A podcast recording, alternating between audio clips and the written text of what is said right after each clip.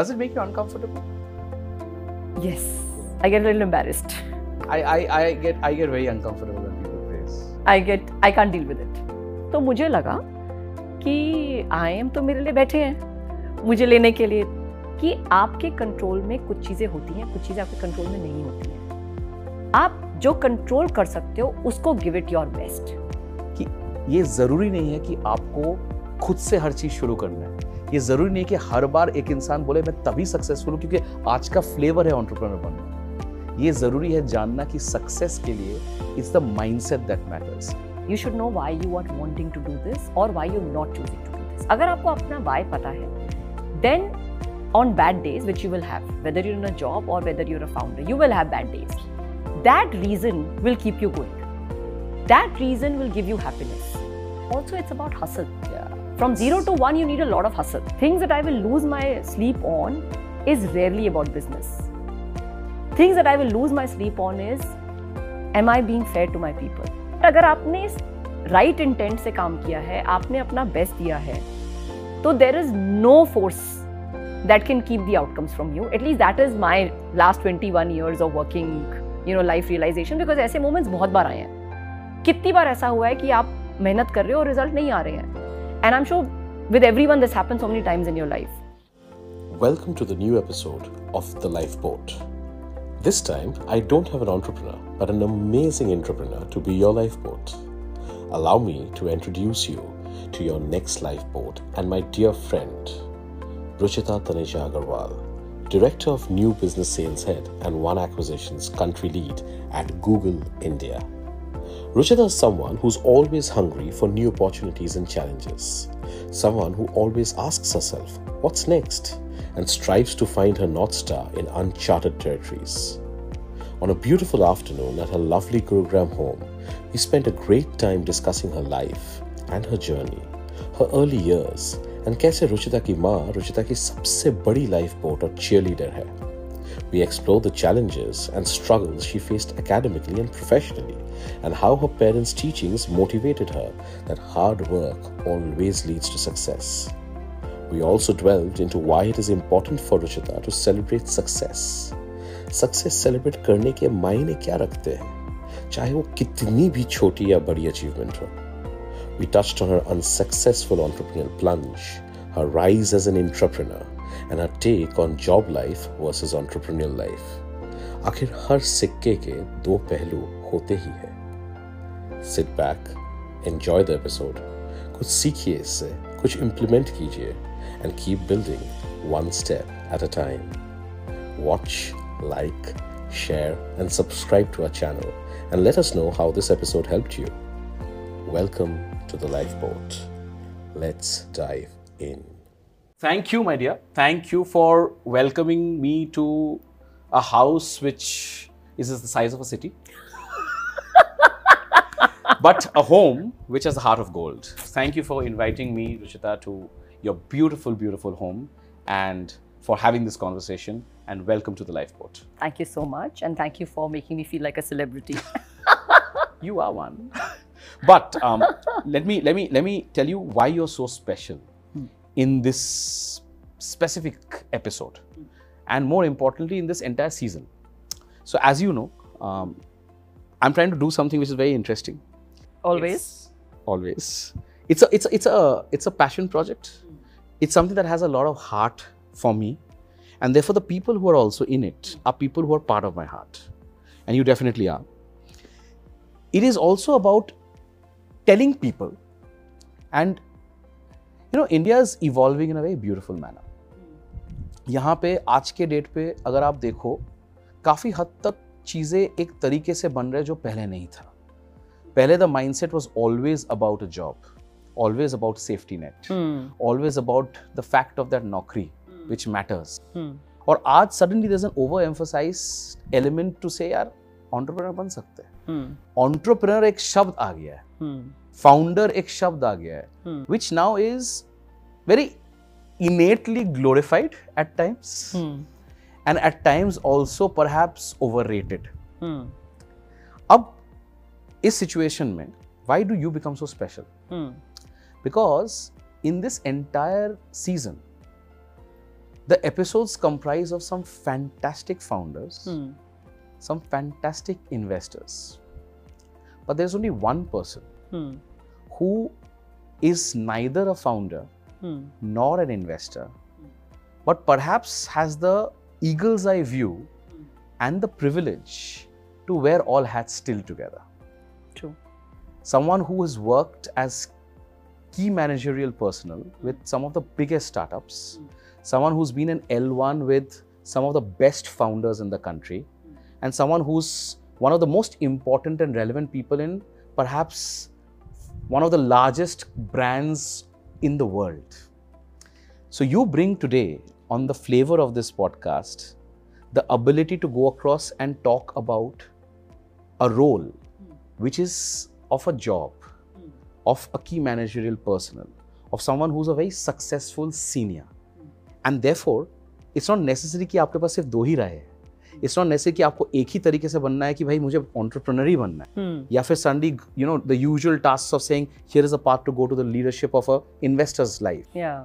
But you could do so well being a K M P, you could do so well as a professional, mm. and you can be so successful as what you are, Ruchita.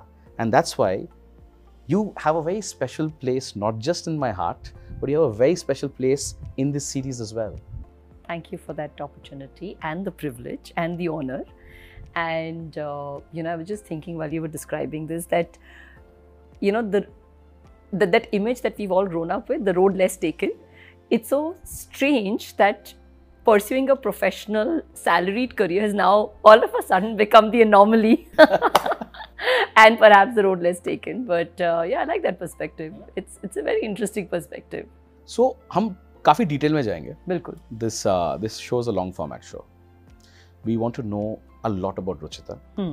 So, this is not just about people knowing the Ruchita Taneja Aggarwal of Google. Hmm. It is not to talk about just the Ruchita of Paytm. Hmm. It is to understand that girl who started with a small dream in some gully in Delhi. Yes. And managed to go across and perhaps be part of few historical elements mm. in not just the startup scene, mm. but also in terms of decisions of few of the largest brands. Yeah. So, we are going to go depth in depth. You okay with that? I'm absolutely okay with that. Maza aayega? Bilkul. Kafi maza aana chahiye. Bilkul. So, mujhe ye batao, um, let's go back to that childhood. Mm. Thoda sa uske baare mein baat karte hain. And I'm not stereotyping, so I don't want to stereotype. Yeah. But growing up in northern India mm. as a girl, mm. um, take us through the construct of how your mind was. Mm. How was the ecosystem around you? Because we are in the same generation. Our generation is very different compared to today's generation. So take us a little bit through that whole thought process of growing up to say that how does evolution of a mind take place? To say that yes, I know that I want to rule the roost in the role that I want to mm. at a particular point of time. Mm. Obviously, in if you look at it, no one no one has that vision on day one. Right. It's an evolution. Yeah. वो उभरता है. Absolutely. आप journey में चलते जाते हो और आपके सामने जो if I may call it the you know मंजिल mm. साफ होता जाता है. Because रास्ता matter करता है. So talk about the रास्ता first. We'll talk about the मंजिल later. Absolutely. Take us through your childhood. Take us through growing up in Delhi. Growing up as a girl child, how were things? Was anything specific? Was anything stereotypical? Or were you blessed to have a very, very different mindset? Yeah. So, the person who I am today uh, is evolved, I think, from two phases. So, हम पहले वाले phase के बारे में बात करेंगे जो आप बात कर रहे हैं, which is childhood. So, I was the only child to my parents for ten years. Right, which basically meant कि I was a center of attention, right? और कोई compete करने के लिए था नहीं मम्मी पापा के attention के लिए, and uh, all their aspirations and hopes are also pinned on me in that sense. Also, both my parents had uh, come from two very small places. So, Mama had come from a small place called Sonipat, Papa had come from a small place called Bareilly, and they both left their families behind to come together and create a livelihood and create a life which was, in their mind, hopefully more aspirational than their parents. Right, so both of them, so I grew up seeing my parents' work ethics, and I think that's a big shape of what my own work ethics are. I've just grown up believing and knowing that working hard is absolutely mandatory, essential, like breathing is, to succeed in life, and and you should give nothing less than that. Which is the typical middle class teaching. Very typical middle class teaching, right? So my my mom was a government school teacher, my dad was working in in the bank, Papa would get transferred every three to four years. So there were periods of time as I was growing up that it would be just Mama and me at home, and uh, Mama is this one fiercely independent woman who would, you know, run the entire household herself. She would like wake up in the morning, see me off to school, go to school herself, come back, you know, do everything that a woman needed to do to run a household, plus also do all the external घर के बाहर का काम.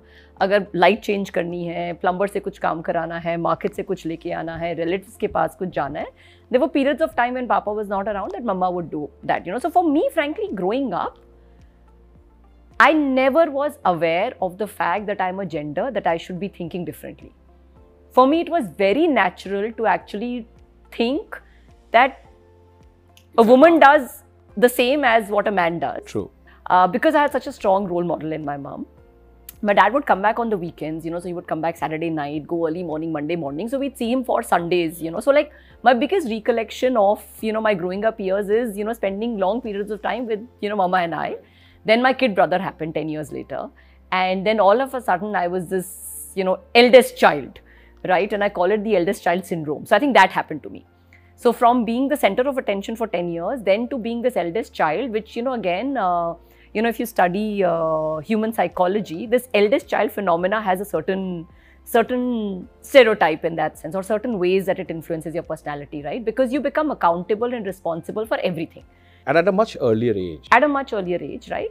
But you know, you so so there was again those periods of time. Mama would be there, I'd be there, and my younger brother would be there. And for Mama, she would lean on me a lot to help out. Like she would send me alone to a market far off, you know, to get something or to, you know, handle again some of these things. So I grew up actually, and thank God for that. I grew up where both my parents never treated me differently for my gender, and I was in an all-girls school. So again, there was no way for me to witness any any differential treatment even there. Right, so for me, the first time when I became aware of gender was actually when I started working. Not even college. Not even college. When I started working, where I even remember this one conversation where I was talking to one of the large uh, bathroom fitting company, and I was talking to the C F O, and something happened, and uh, I don't know in what conversation I said, uh, you know, some conversation happened. I said, yeah, maybe I should become the C F O of your company or something like that. I said, right. And he said, ma'am, uh, have you, you noticed that there is no woman in our company? And I said, really? And that was the first time I was like, actually, he's right. But because I grew up all throughout, never even paying attention to gender, either mine or anyone else's, right. Every individual was an individual. For I was an individual, every person I was... Uh, friends with or a colleague with or a teacher or whatever, it was always who you are as an individual, what your uh, what your whims and fancies are, what your personality traits are. So this was the first time and actually somebody made me like sit back and say, haven't you noticed? Then of course I started paying a little bit more attention, that after that whenever I would go to companies and, you know, offices, to start noticing that are there other women or not. And then um, so it's like a subconscious um you know, if I may say, cognitive element that came into you at that point of time. At that point of time. And then I, over a period of time, I started noticing that there'll be many boardrooms, hmm. many rooms where I'm talking to senior leadership, yeah. and I'm the only woman, yeah, in the room. So we're going to come a lot to that because that's, yeah. a very beautiful uh, element. But thoda sa na backstep karte hain.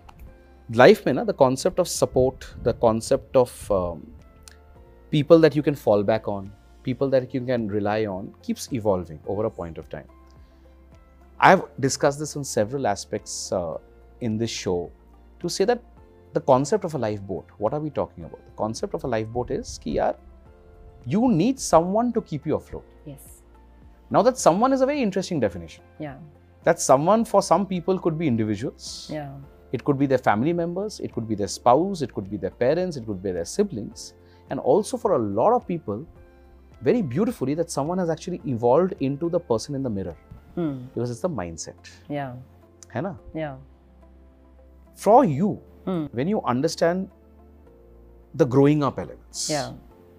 when you could see that yes, there is a direction that you want to take to life.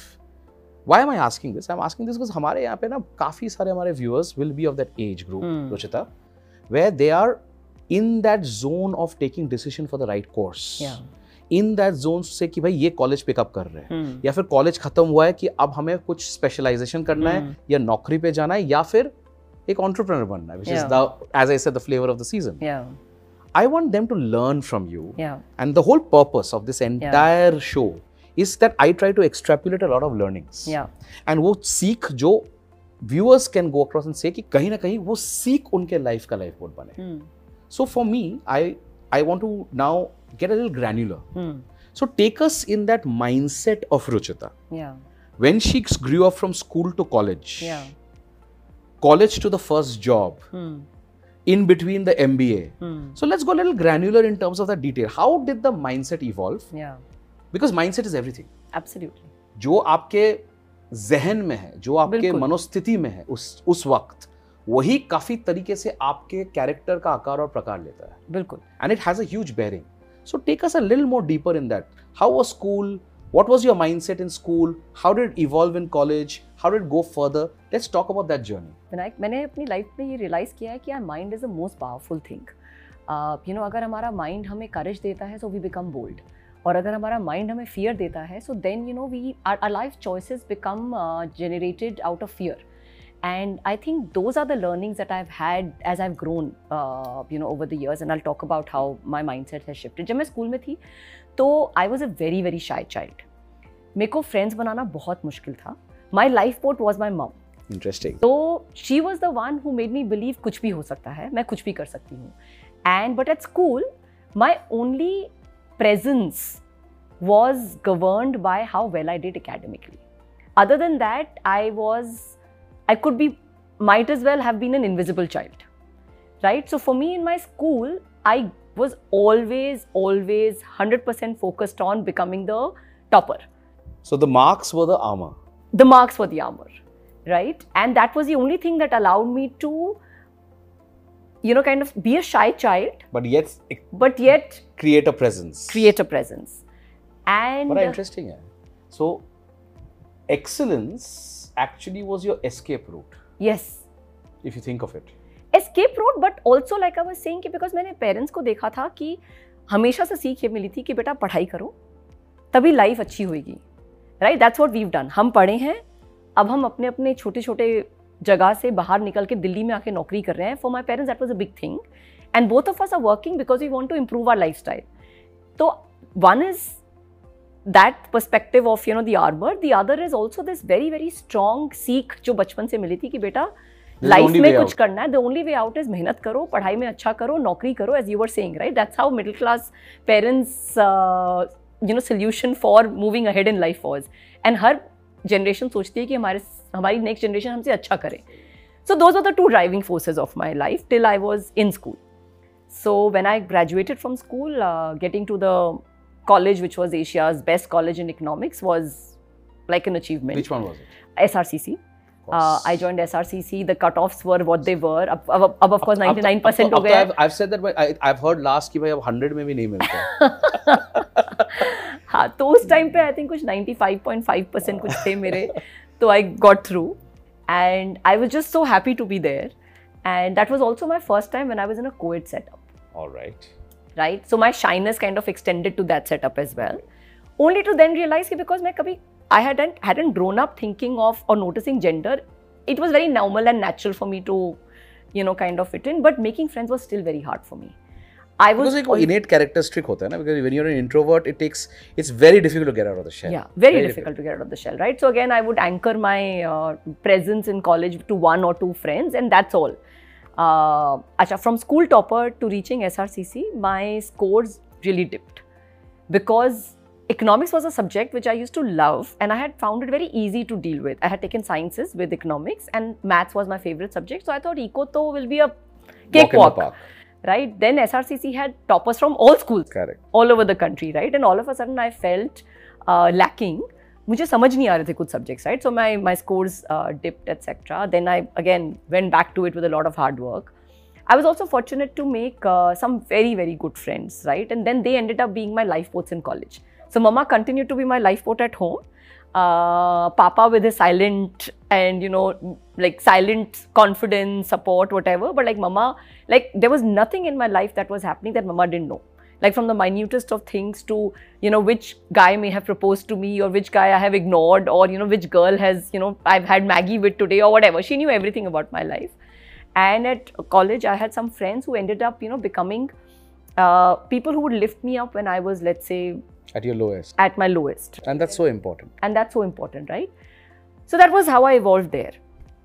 Then uh, I was very clear, eco ke baad mujhe M B A karna hai. Mujhe economics academically nahi pursue karna tha. So by the time I graduated or I was ending my economics honors, I again had gained back my confidence in my academic abilities. So mujhe laga कि I am तो मेरे लिए बैठे हैं मुझे लेने के लिए. तो मैंने फर्स्ट ईयर जब अप्लाई किया तो मैंने कहा मेरा तो टॉप टू में हो जाएगा, I am not going to apply anywhere else.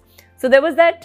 So while I was a shy child but I had you know over the years of academically doing very well build this self confidence saying कि एक चीज़ मेरे में अच्छी है which is academics and you know I should be able to sail through. तो CAT के लिए अप्लाई किया. फर्स्ट ईयर में मैंने सिर्फ आई एम का फॉर्म भरा, बाकी कोई फॉर्म नहीं भरा. और उसमें भी मैंने चार होते थे आईएम्स उस समय, अहमदाबाद, बैंगलोर, कलकत्ता एंड लखनऊ. तो ऐसे मुझे तो सिर्फ टॉप टू में अप्लाई करना है, बाकी दोनों तो जाना ही नहीं है. So I applied in the top A and B A and B and I don't know if I applied. I think maybe Calcutta शायद करते हुए या नहीं, शायद हां जोकास जोकास आल्सो प्रेफर्ड प्लेस फॉर. हां so I think I I must have applied there. मैंने बाकी जगह नहीं अप्लाई किया कि इसी में हो जाएगा. एंड एफएमएस इसलिए नहीं अप्लाई किया कि दिल्ली यूनिवर्सिटी में तो पढ़ ली हूं, अब दोबारा दिल्ली यूनिवर्सिटी में नहीं रहना, अब हॉस्टल में जाना है. You know I have to like like सीधा सीधा आउटर वर्ल्ड सीधा या सीधा outer world right. Grow up like that and मेरा कहीं नहीं हुआ.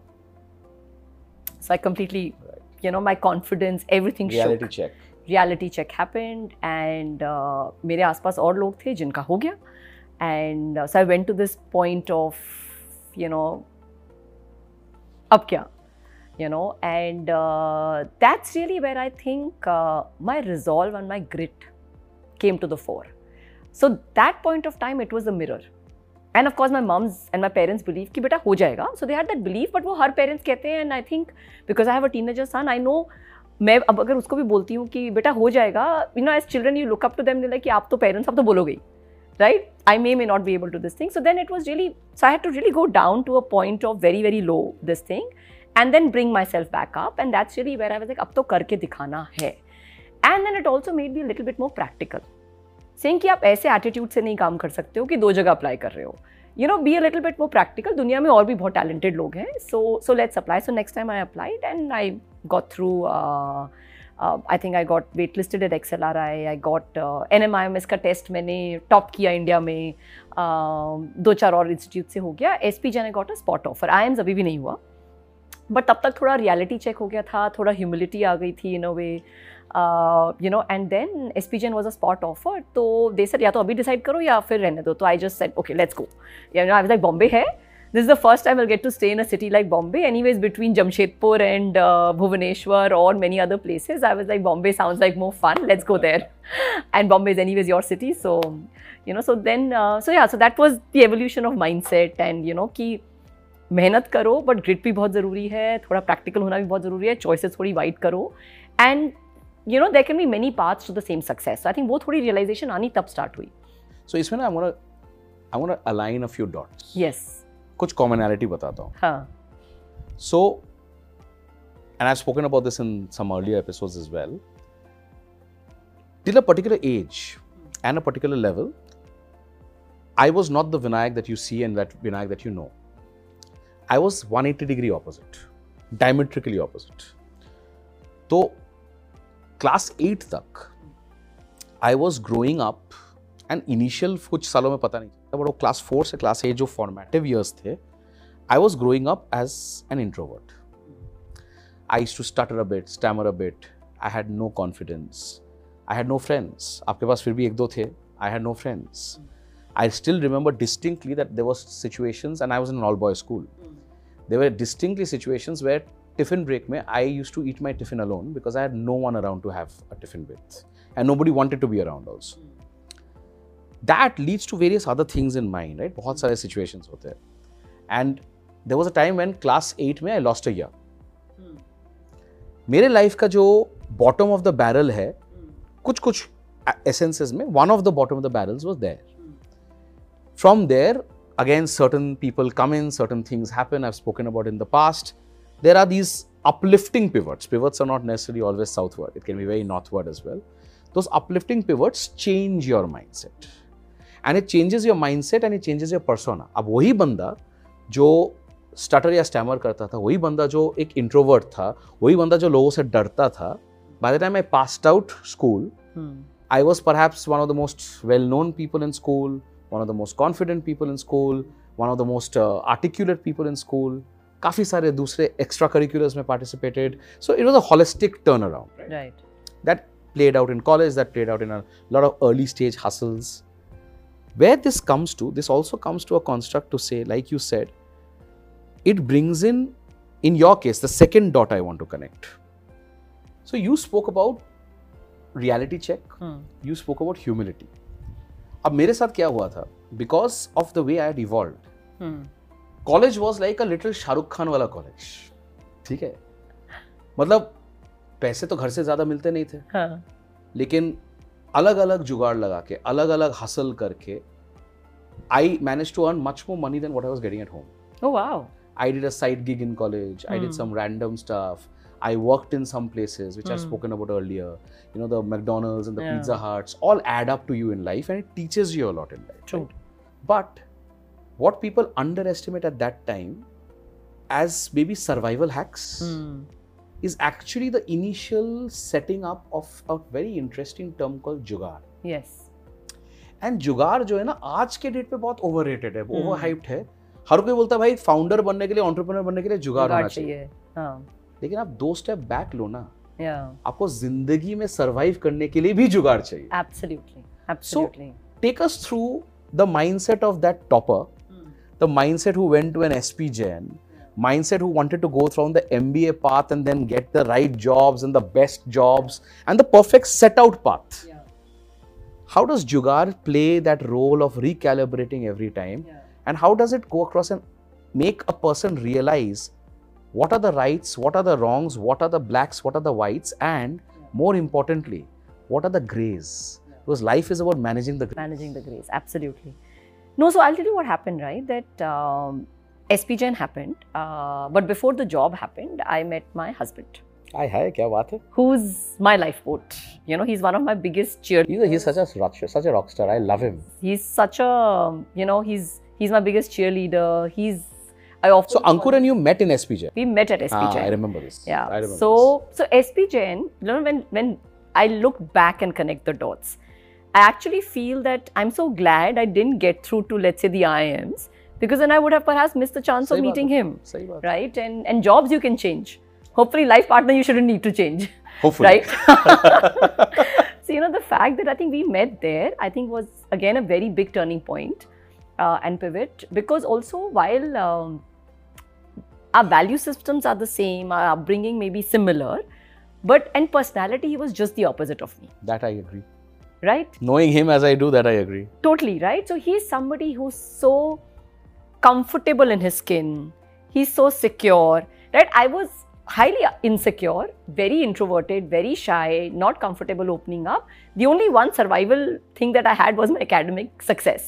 That was my shield, so to speak of, right? Or my defense mechanism. And he was somebody who was just so comfortable with people around, et cetera, right? So just being with him all these years has actually made me, like you said, I have turned one hundred eighty degrees from who I was. But for me, I think that biggest thing is him. And then I'll tell you something about my job that kind of changed me who I am. And, uh, but yeah, so he's my, my lifeboat in that sense as well, right? There have been times and moments that, um, you know, I've not, not kind of been down in the dumps, and then he's kind of, you know, just him being around has helped me. So, but coming back we to the jugaad. We can assure the viewers here that uh, he has not scripted this script for you. And uh, we are... He doesn't even know I've said and, this. And, and I don't fact, even think he knows I compliment him so much. And the fact that and the fact that we are, you know, praising him so much, of course I love him.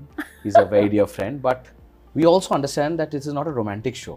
It's not so a romantic show. So now we're going to move to the jugaad. Let's, let's, move, let's move to the jugaad. Let's talk about...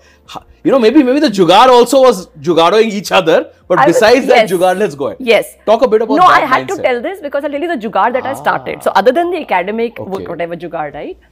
placement happened. Haan. Okay, so Achha, this I, time you sat for placement and all properly. Yeah, yeah, yeah, okay. yeah, yeah, right. So I uh, got a placement with Citibank. He got a placement with H C L. Citibank. Uh, I were in which division? Treasury. Fourth. Treasury sales. Uh, no, uh, B K C. B K C. Okay. So this was a corporate bank treasury. That's where I returned. That's where I got my job. He got placed in H C L. The choices of placement for him were Noida or uh, Chennai, and we were dating each other.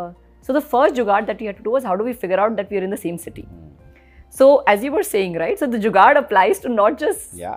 you know, like serious stuff. Uh-huh. It also applies to it's personal applies stuff. It applies to life. It applies to life, right? So, we ended up being, uh, Citibank said, आपको दिल्ली जाना है, तो दिल्ली में आपको treasury नहीं दे सकते, हम अपना team वहाँ पे बंद कर रहे हैं. We have a sales role. Hmm.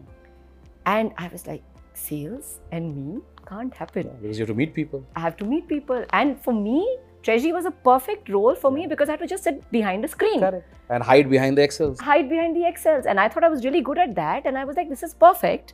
So then I had a choice that should I go with my comfort zone or should I go with, you know, like being closer to family and being in a place where I could be, uh, you know, closer to Ankur. And I said, try karke dekhte hain. So that was the first time when I think I took a risk in that sense that, you know, something that I knew was not my strength. You stepped out of your comfort I zone. I stepped out of my comfort zone and फिर मेरे को I came to Delhi and मुझे बोला गया आपको sales करनी है and Citibank में कोई induction induction नहीं मिलती है. You're put in the deep end of the ocean on day one. Swim or sink. Swim or sink. They said कि ये target है, जाओ भागो. You figure it out. Okay. So that's where I really learned जुगाड़. So the first eighteen months or maybe twelve months मेरा एक account नहीं close हुआ. I was like so sure कि मुझे शायद नौकरी से निकाल दिया जाएगा because कुछ सेल ही नहीं लाई थी मैं. It was an acquisition sales role in corporate banking. S M E हमें Indian corporates को loan देना था and you know Indian corporates were so entrenched with nationalized banks that Citibank समझा के बताना पड़ता था उनको Citibank है क्या. So simple भाषा में basically अगर you know for the viewers to understand it, कंपनियों को लोन देना था. कंपनी जो है जनरली नेशनल बैंक्स से लोन लेते थे बिकॉज उनको आदत था. एंड ये मीडियम सेक्टर कंपनी से उस टाइम पे there was no startups, there were no new age new age बेचारे वालों को तो वैसे भी लोन कम ही मिलता हाँ. है. तो उन लोगों को आपको जाके बोलना था कि भाई एक आप पीएनबी पे मत जाइए, एसबीआई पे मत जाइए या फिर आप यू नो किसी और पब्लिक सेक्टर बैंक में मत जाइए, आप एक फॉरेन क्रीचर सिटी बैंक के नाम के बैंक के पास आई है. Right. So that was also very you know daunting task because let's let's go a little step more granular into it because typically those days these kind of companies which are predominantly the M S M E moving into maybe a little larger larger cap but not obviously the largest ones because they had enough options.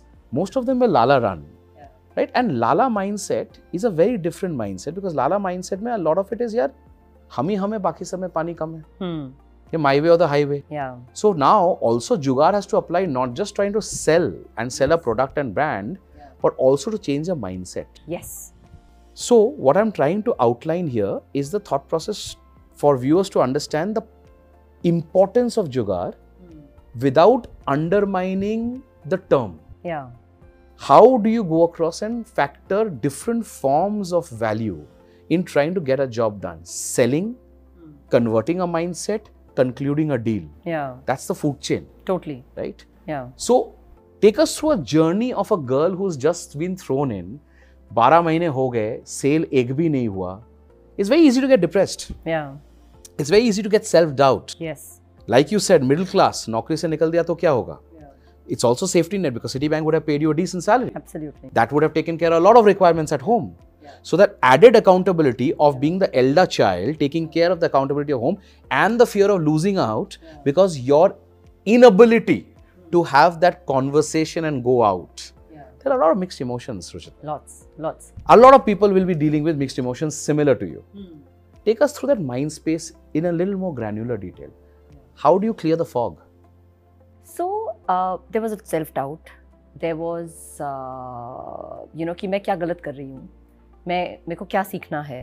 There was a lot of that that was happening. But again उस time पे मेरे work colleagues also ended up being my lifeboat और my manager particularly, right. They kind of could see the hard work that I was doing, right. मैं हर रोज़ जाके दिन में पांच कंपनी से मिल रही थी, पाँचों दिन कर रही थी. तो इससे मुझे एक लेसन और लर्न हुआ which kind of became a component of my overall jugaad thing कि आपके कंट्रोल में कुछ चीज़ें होती हैं, कुछ चीज़ें आपके कंट्रोल में नहीं होती हैं। आप जो कंट्रोल कर सकते हो उसको give it your best. So the one thing that I learn at the end of that twelve months was कि वाज दैट सेटिस्फैक्शन कि मैंने जो मेरे बस में था मैंने वो किया कि नहीं किया, उससे ज़्यादा किया कि नहीं किया। अगर मैंने वो किया है तो आउटकम शायद मेरे कंट्रोल में नहीं है, but at least I can walk away from that situation with that satisfaction कि मेरी जितनी कैपेबिलिटी थी, you gave it your best and more. I gave it my best and my more. So that has now become a part of my hustle mentality, my jugaad, right? And of course, it helped to have, you know, very supportive manager. And Citibank that way, I think as an organization had that really nice culture that they gave you the rope. They gave you the long rope, saying कि अगर आप मेहनत कर रहे हो, तो आप थोड़ा और try कर लो. So I think that belief, that external belief, kind of helped me as well. So a combination of saying कि मेरे बस में जो है वो करती हूँ मैं, let me give it my all, and that external belief saying कि things will happen, gave me a work ethos or a जुगाड़ that I stand by even today, and it has stood the test of time कि सर नीचा करके अपना काम करते रहो with the right intent, with the right objective. That is what I wanted to talk about. Eventually results will happen. हो सकता है लगे कि short term में results नहीं आ रहे हैं, but अगर आपने right intent से काम किया है, आपने अपना best दिया है, so there is no force that can keep the outcomes from you. At least that is my last twenty-one years of working, you know, life realization. Because ऐसे moments बहुत बार आए हैं. कितनी बार ऐसा हुआ है कि आप मेहनत कर रहे हो और result नहीं आ रहे हैं. And I'm sure with everyone this happens so many times in your life. You stated exactly what I wanted to go as my next question as I was listening in.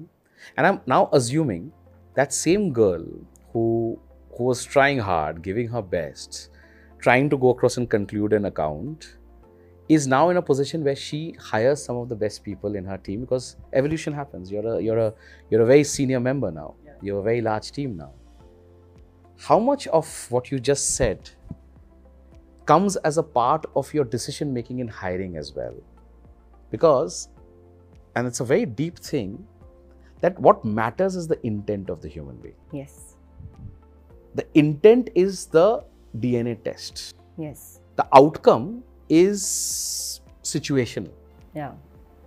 As long as the intent is clear, pure and correct. Totally. Outcomes will vary basis the circumstance, basis tailwinds, basis headwinds, basis market conditions. There's so many intangibles that you can't control. Yeah. So what you said, right?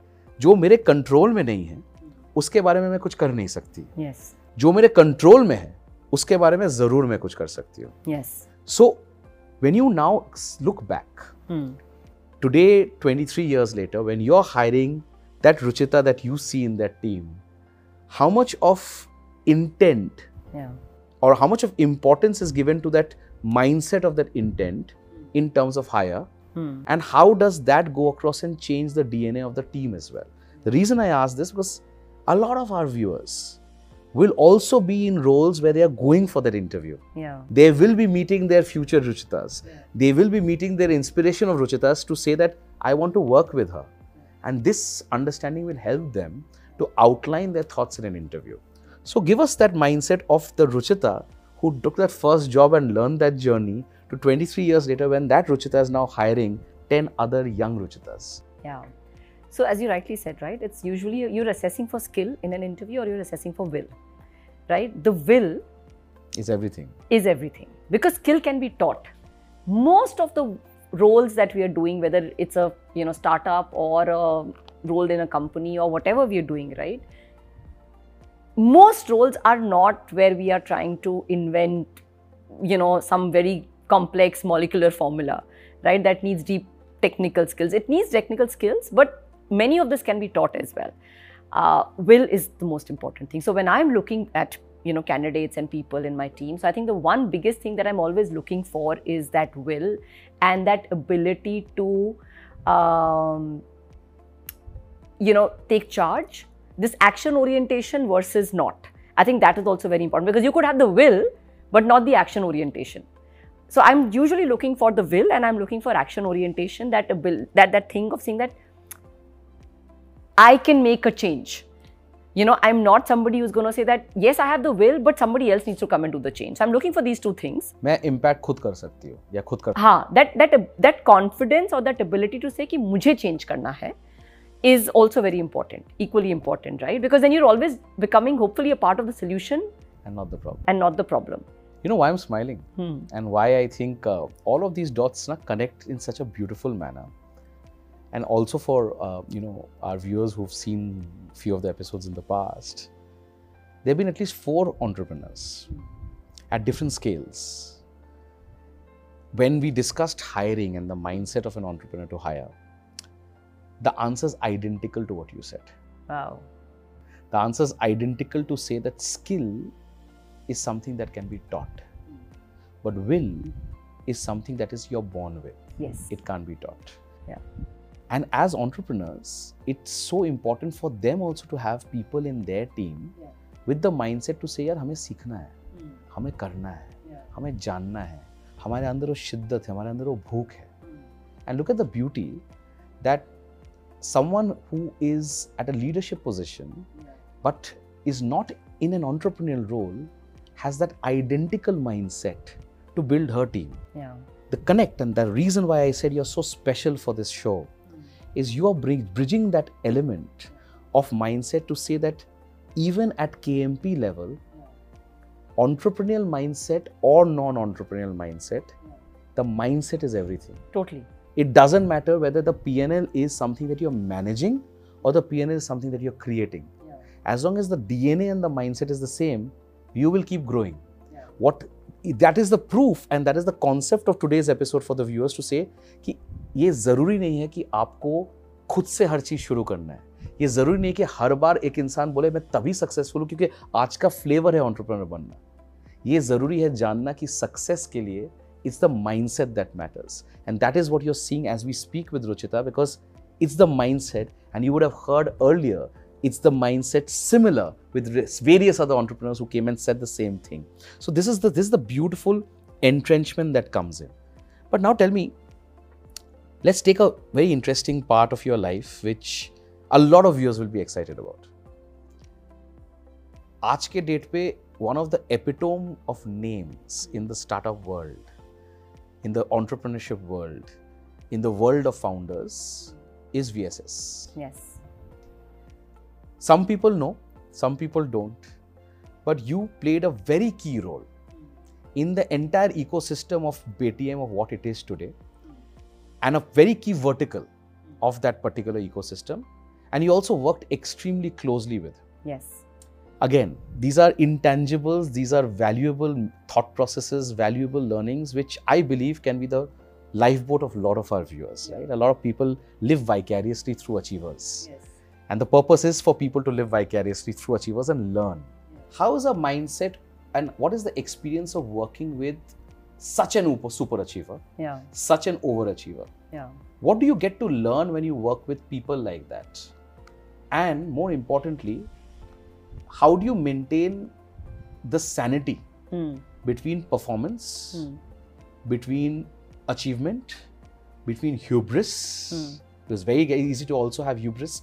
Because when you're celebrated yeah. and your your people you're working with and your founder super celebrated, it bounces off you. Hmm. So you it's it's very easy to go across and think यार कि हम ना दो दो inch ज़मीन से ऊपर चल रहे हैं. And also to know when is it enough hmm. to move and build something even more stronger. Yeah. So take us through that journey. Take us through that mindset of different emotions and facets, and what can one learn from it? Yeah. So, uh, Vijay is one of the most dynamic leaders that I have had the good fortune of working with, you know, and uh, because of my fourteen years in Citi and even after that, I have worked with lots. You know, even as a banker, I worked with the biggest companies in the country, the, have met the biggest C E Os and the C F Os. So I have a very diverse exposure to leaders in India and overseas as well, because I've you know, had a lot of M N C clients that were working and banking with us. And then I came to Paytm and then I met V S S. Tell us about your role at Paytm. So I was uh, hired to be the first Chief Operating Officer of Paytm's Payments Bank. And uh, the Payments Bank, in principle approval had been granted, the license was not granted yet. And I remember joining the bank. Uh, so Shinjani was the C E O then, and I was the C E O. There were just the two of us in the bank, and there was one or two more people who were on deputation from one ninety-seven's business. And I remember joining in April, uh, and uh, yeah, April, early April, and I was told that fifteenth August we're launching the bank. Go figure, right? And um, so I'm connecting the dots again here. Yeah. Is it similar, therefore, to say that a gigantic, large ocean of Citibank and similarly equivalent comparative of a gigantic, large startup in India, mm. even though the breadths are very different, but the philosophy there also, what I heard you was, deep end of the ocean, learn to swim or learn to sink. Yeah. What I hear here as well, deep end of the ocean, go figure. Yes.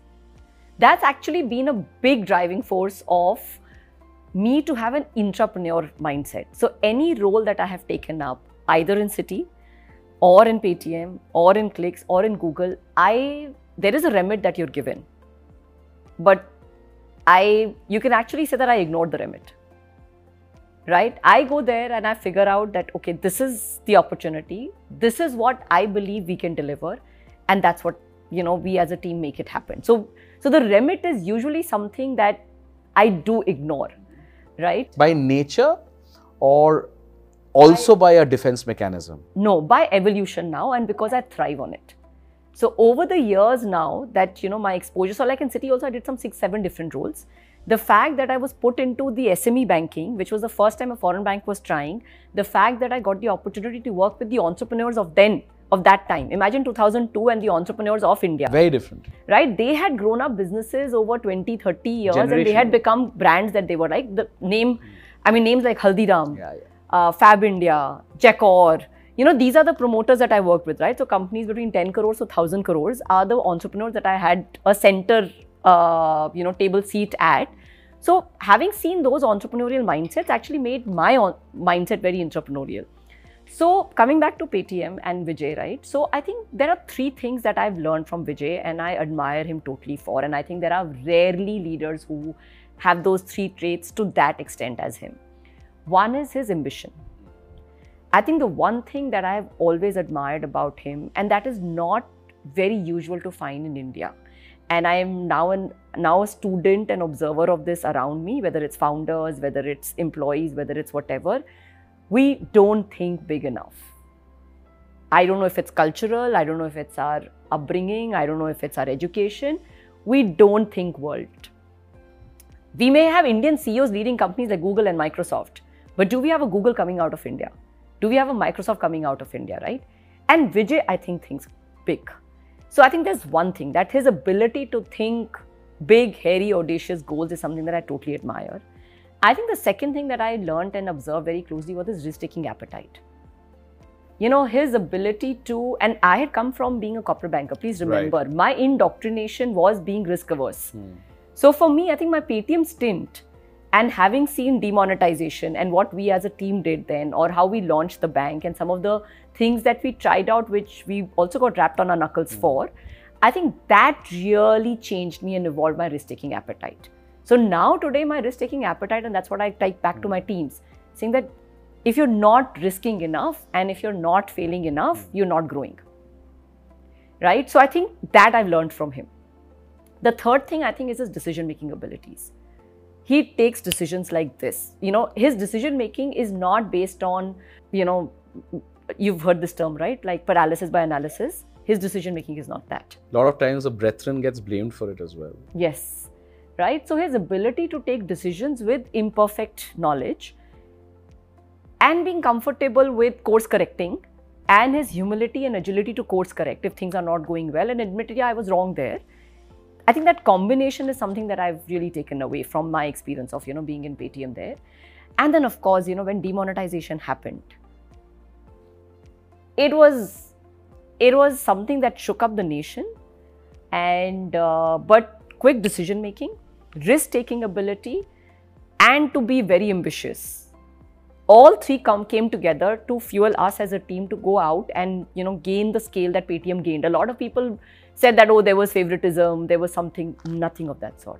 It was just a combination of very astute entrepreneurial mindset, uh, risk taking, decision making, smart execution, that kind of really got Paytm to uh, you know, come on the other side of demonetization, having gained a lot of scale. Uh, so yeah, so I think those are some things that I've taken away from him. Um, and um, of course, I waited on to launch the bank. Uh, my team was there. We made sure that the bank was launched, and I moved on uh, because something more exciting had come my way. There was a pull factor that came in. Uh, and uh, yeah, so I think, uh, but those are my favorite. Those are, those are two years which I genuinely actually feel that I grew the most. I know, and I, I remember when we met, there was a twinkle in your eyes, which is just getting brighter and brighter. That means that, you know, things are just getting better and better. So we're going to now talk about the pull factor. Yeah. And also a lot about, for a lot of people to understand that when you get pulled into a brand, into a conglomerate, which is globally a powerhouse, yeah. it can be very overwhelming. Mm. It can be very intimidating for the best. Yeah. You may have achieved tremendous amount of success, yeah.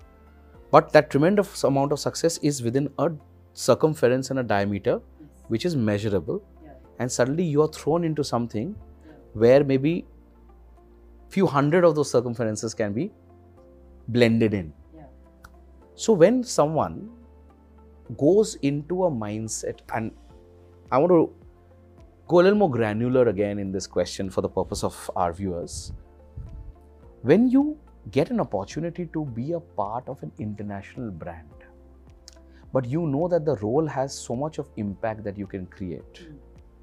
how does one balance inhibition, be getting overwhelmed, एक दिल का जो धड़कना होता है कि यार मैं कर पाऊंगी या नहीं कर पाऊंगी, and the crazy potential जो आप देख पाते हो बोलने के लिए कि यार ये तो एक blank canvas है, अभी तक तो मुझे जो लगा था मैंने किया, मैं कुछ भी नहीं किया है, because मुझे लगा मैंने ना इतना सारा मूर्ति बना लिया, पेंटिंग बना लिया, and suddenly you're like, boss, पूरा दुनिया सामने पड़ी हुई है जो मैं इसमें पता नहीं क्या क्या चीज़ बना सकता हूँ, किस हिसाब से कलर्स उस पेंटिंग्स में क्रिएट कर सकता हूँ. So the mindset to say that there is endless possibility. So one has to manage two elements, elements of self doubt, elements of getting a little bit of you know overwhelmed, and yet managing excitement to say that irrespective of all of this, because the it's like a blue ocean, I can go and do whatever I want. How does one get into that mindset? And tell us about experience at Google. Yeah. How how does well, दुनिया दूर से सबको लगता है यार Google is like Google यार, we all have been like O M G with Google, yeah. right? How does it feel? Today you are where you are, but take us through that door and take us through that day that you entered that door of Google. Yeah. So Google में uh, हम एक terminology बोलते हैं imposter syndrome. Majority of people who join Google have that imposter syndrome, right? So one of the early trainings that is given to us in Google is about how to deal with imposter syndrome, because genuinely, like you said, the scope and uh, scale of impact is really large. The responsibility... I'll pause you before you go there, because while I know what imposter syndrome or God yeah. syndromes are like, a lot of our viewers will not understand. So let's dumb it down a bit more. Sure. What is imposter syndrome? So imposter syndrome is ki I, मैं deserve नहीं करती यहाँ पे होना, I don't have the capability to succeed here, and शायद मुझे गलती से हायर कर लिया है, I am not meant to be here, right? तो I have heard another thing, I have heard there are two syndromes that exist, one is the imposter syndrome and the second is the god syndrome, कि भाई मैं इतनी अच्छी हूँ or I am such a super achiever yeah. that this is the place I belong and everything else is absolutely rubbish, yeah. and that's where the person starts walking two feet above. Yes. So I've also heard that there's a lot of grounded element of training to be factored in to say, yes. don't let the brand rub off on you, yeah. to say that just because you're a part of such a brand, you can develop yeah. hubris. Yes. So take us through both those yeah. mindsets. So the induction that is given or the training that I given, one is of course to you know deal with imposter syndrome. The other is also a extreme emphasis on viewing the opportunity as a big responsibility and not viewing it as an opportunity. So we are trained uh, and we train everyone who joins, uh, you know, to, we really look down upon anyone using terms like leading, dominant, uh, you know, like any terms that demonstrate the scale and scope of impact. it's not looked up at, it's looked down upon at, right? Then collaboration is such a big theme. Okay. One, and I've seen this now, and I and I do this as a as a manager and as a leader of my business as well, right? You could be cat's whiskers as an individual performer, but if you're someone who's not humble, if you're not someone who celebrates collective victory, and if you're somebody who doesn't work collaboratively with others, that is not acceptable. You could be the biggest, you know, business person, technology person, salesperson in Google, but if you demonstrate a disdain for these values that are so core to the organization, your career will not grow. And that is so important to our, you know, to our character as an organization, and that is what I think uh, helps Google be the admired company that it is, that it it has ambitions, it has uh, large-scale thinking, but we hold that with a lot of sense of responsibility and humility. So I'm going to, I'm not going to pause you here, because there's something that I've connected again, and I'm smiling because there's a huge similarity in something that a lot of others have spoken about. But uh, I will, I will uh, refer to this point as the essence of disruptor. Mm. So do remind me that I have to ask you on this. Yes. But continue with that journey of Google. You entered the door, you got inducted, you realized one of the eternal elements of imposter syndrome has to be dealt with. There's this whole element of God syndrome that has to be, you know, somehow calibrated with. But how was life? How does a person enter such a big brand and learn the ladders and the tenets and the ways of going up the ladders of success like you have? Because again, the idea is for a lot of our viewers to learn that if there is an opportunity that comes in their life, to be able to go and be a part of such a brand, what are those aspects that really make that one person difference in giving your everything and beyond? Because that one person changes the game. So take us through your journey, take us through what you believe were the biggest learnings and what you can share with our viewers to say that these are the aspects which you believe, because it's again very evolutionary, but still for the moment, that you believe could perhaps be some ways of determining and charting a path of success. So I think uh, by the time I reached Google, I had uh, grown as a person, as a professional quite a bit, right? Through, through uh, multiple, obviously, you know, situations that arise. But I'll tell you one of the things that, and I think that really helped me. So having uh, taken chances and moved to roles and industries that I had never done before, kind of gave me an ability to be a student again and start from scratch again. So when I left Citi, where I had built a career for fourteen years, a very successful career, everyone thought I will retire from Citi. I myself thought I will retire from Citi. Uh, to then have moved back from Singapore, to come back to India, to be a part of a startup, which by the way, Paytm did not, a lot of people did not know Paytm when I joined Paytm. It changed in a matter of five to six months, correct, right? So to kind of give and up a brand name. External incidents helped it to change as well. Yes. So, you know, but then I'd also changed roles and ch left my comfort zone. So I, the, the first piece that I told you, right, when I took the sales role, I'd gone beyond my comfort zone. I repeated that again. And also the fact that a lot of people will not, you know, not be able to appreciate, but now when they hear you, they will, that it was also a huge difference in the brand equity. Huge difference in the brand equity. Today, the brand we are very proud of, but you were comparing a global brand with an Indian yes. brand, which was emerging at that point of time. I mean, I can tell you, I had my friends and my neighbors saying, ki, beta, tum Singapore se wapas aage ho, kahan join kiya Paytm? Paytm, kya karti hai beta ye company? Right? It was that kind of a question. Right? And then, of course, everyone now knows Paytm. So, I've seen, so, you know, it's also very humbling to see that journey. It's very humbling to be part of a brand which not too many people know about and then become ubiquitous as payments in a country. It's extremely humbling to be a part of that journey. To realize that brand positioning of an individual or a company can be so transient, right? But can also be achieved at the same time, right? The two extremes. Uh, so anyway, so having seen that, you know, I, I kind of put myself from a position of an expert to a position of being a student at Paytm, got some level of expertise, Then put myself again back as a student at Clix Capital, heading M and A, which I'd never done before. Uh, again, become, you know, deliver large impact there. And then to now be in a different industry, right? After eighteen years of being in financial services, I was now joining marketing and the guru of digital marketing, right? Where everybody else around me knew digital marketing like the back of their hands. They know the terminology, right? But I think because I had done this to myself, it was very humbling for me to, you know, from being the person who knows a lot to being the person who doesn't know.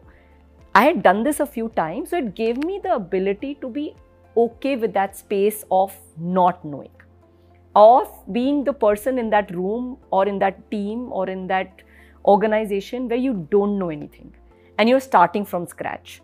So I think that ability and that agility. And, and yet, yet at a leadership position. And so yet at a leadership. All the more to recalibrate your mindset. Yes.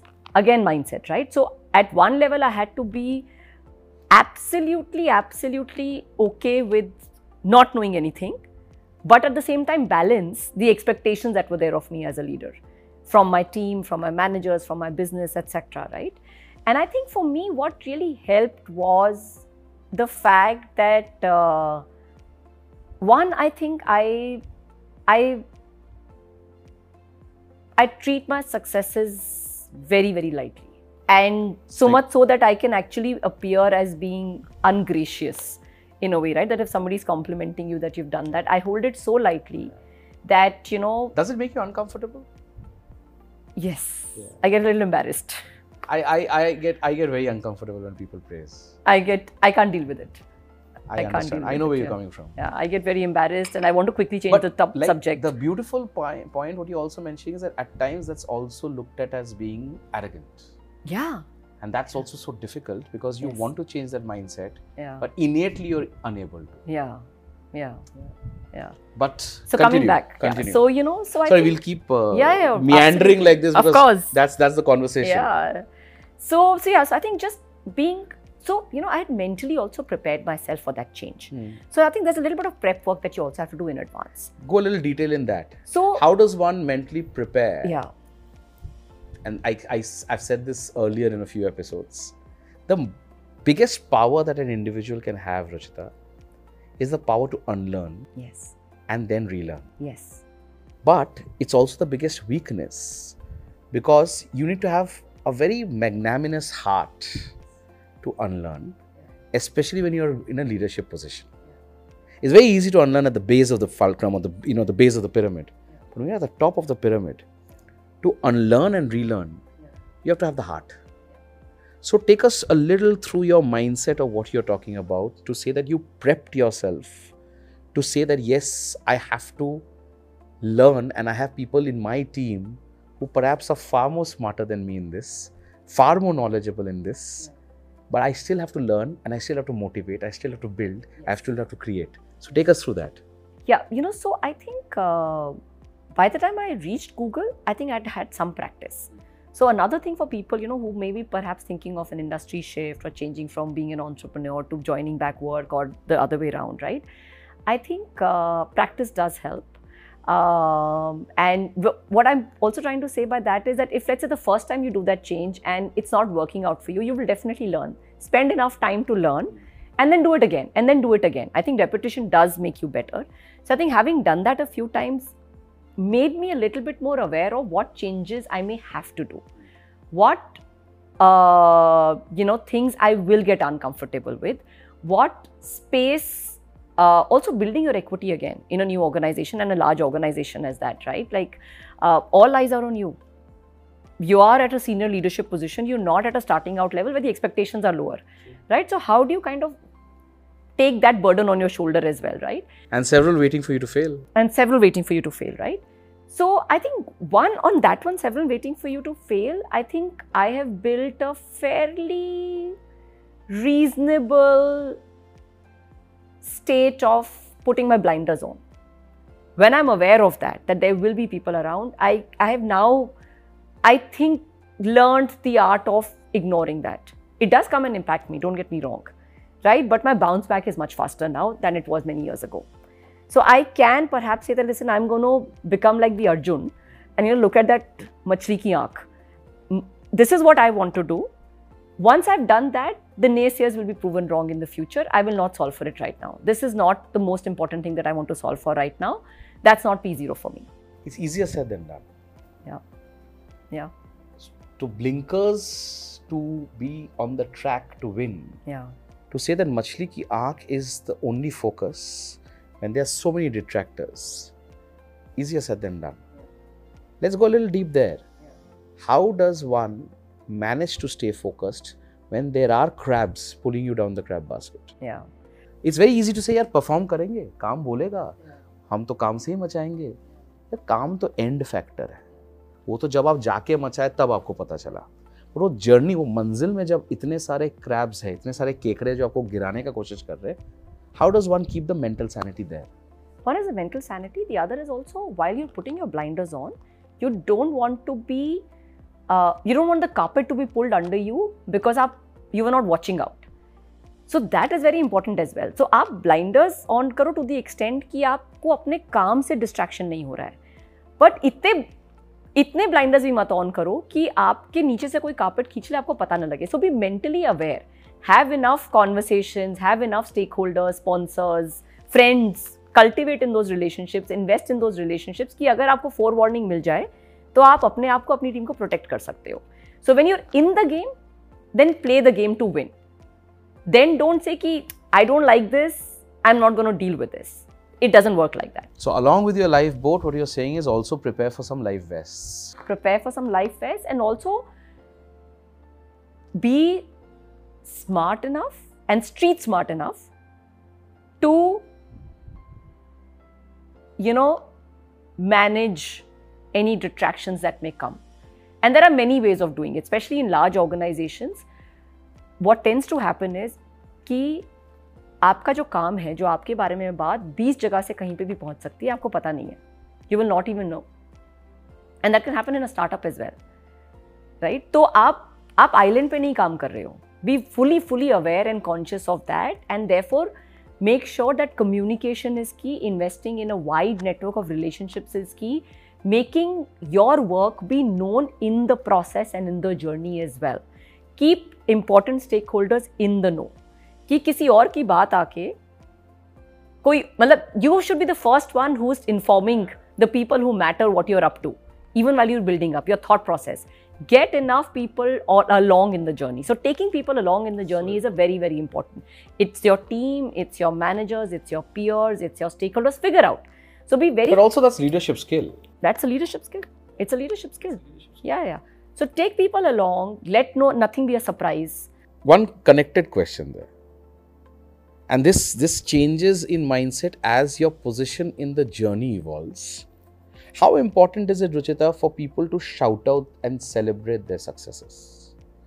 A lot of people, and I'm not going to use gender cards here, but especially a lot of my women friends that I know have spoken to me so many times on an actual issue that they face, that they are always in two minds in celebrating their successes. They're always in two minds to say that should they go across and scream out what their achievements are? Will they go across and be mistaken for someone trying too hard? Will they be mistaken for someone who's trying to go across and be too loud?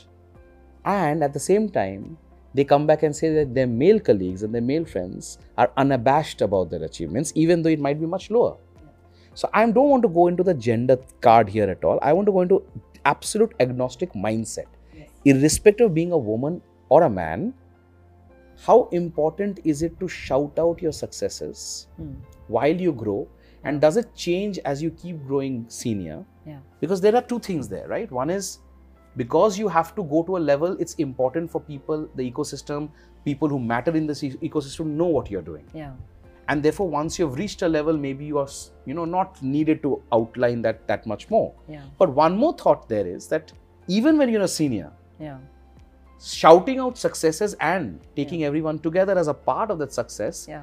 is equally important for the morale of the team. Yes. Because the team keeps getting built on that breadth of that D N A of morale. Absolutely. So take us a bit through that as well. Yeah. So I think a balance, it's one straight answer is yes, it's important. Has to be done. Uh, but choose your own personal comfort and style. You don't have to do what is working for someone else. Also, I find uh, that especially as you grow senior, if you're going to be the one who's talking about your successes a lot more, you could run the risk of either appearing as arrogant or as somebody who's not a leader actually, because you're not letting the team shine, uh, or as someone who's just full of himself or herself, right? So you have to, you have, you know, you have to definitely let people know what your value is, but you can do it in your own style. You have to be more sophisticated about it. And I think that's something that changes and evolves as you grow more senior. It has to be fairly high degree of sophistication versus earlier maybe not. Yeah. And uh, being your own brand manager is extremely important. At and all I, levels? At all levels. Mm. And I say this because, you know, now I'm in marketing, right? We, we help brands become brands. And the one thing that I tell everyone on my team, gender agnostic, saying that you are being the best marketing expert for your clients, for the startup, for that government, for that large enterprise that you're working for. Why not apply that same skill to your own work? And uh, so yes, it is very important. And, and another analogy I'll give you, right? When we were studying, we were in a smaller cohort size. We were in a class of forty, fifty, and the teachers had, the job description required them to go and look for the gems. Look and find, look at, you know, and find your strengths and weaknesses. In large organizations, there are lakhs of people, there are thousands of people. This is not necessarily a job description, right? So if this is not a job description of the person above you, if you are in that organization that has that, you know, setup, then you are left to your own devices. And you can't, and again, going back to the piece that we said, that when we're looking for people, for will, we're also looking for people with action orientation and what I can do. So instead of saying that, oh, my manager is not doing this, or I wish I was in a place where my manager would do this for me, figure out what is it that you, you can, can do. It starts with you. The buck starts with starts you. And stops with you. It may not stop with you. You may still need your manager in a large organization. But for your P and L, it stops, yeah. For your P and L, yeah. It stops with you. Yes, yeah. But you can't just, you can't depend on someone else. You have to be taking charge, charge. Uh, of your own career, right? Like, like for your work, if you're expected to be an owner-operator, for your own career growth you also have or your personal growth, you have to also be having that same owner-operator mindset, and you have to be very, very discerning about it. So it's important. So for anyone who says it's not important, I don't think that is a practical advice, because either you're an entrepreneur trying to get more customers, yeah, to know you, or get more investors to know you, or, you know, just your employees in your company to feel good about being there. Uh, or you're an employee who's working in an organization. Most organizations are, are, you know, the work that we're doing is all team effort, right? Uh, and it's important to make the team shine. But within the team, chances are you have a differentiating factor. You have a differentiating contribution. People should know about that. People should know what, what's your personal brand. This brings me to what I had left in the past. Um, the disruptor element. A lot of times, and uh, it's a very interesting element, because again, it comes back to a lot of, it, it comes back to leadership decision making. I have heard this, I have faced it myself, and I've heard this from several other guests on my podcast, to say that when there is a situation of a hire, disruptor can be a key element for hiring, and it can also be a key element for not hiring. Hmm.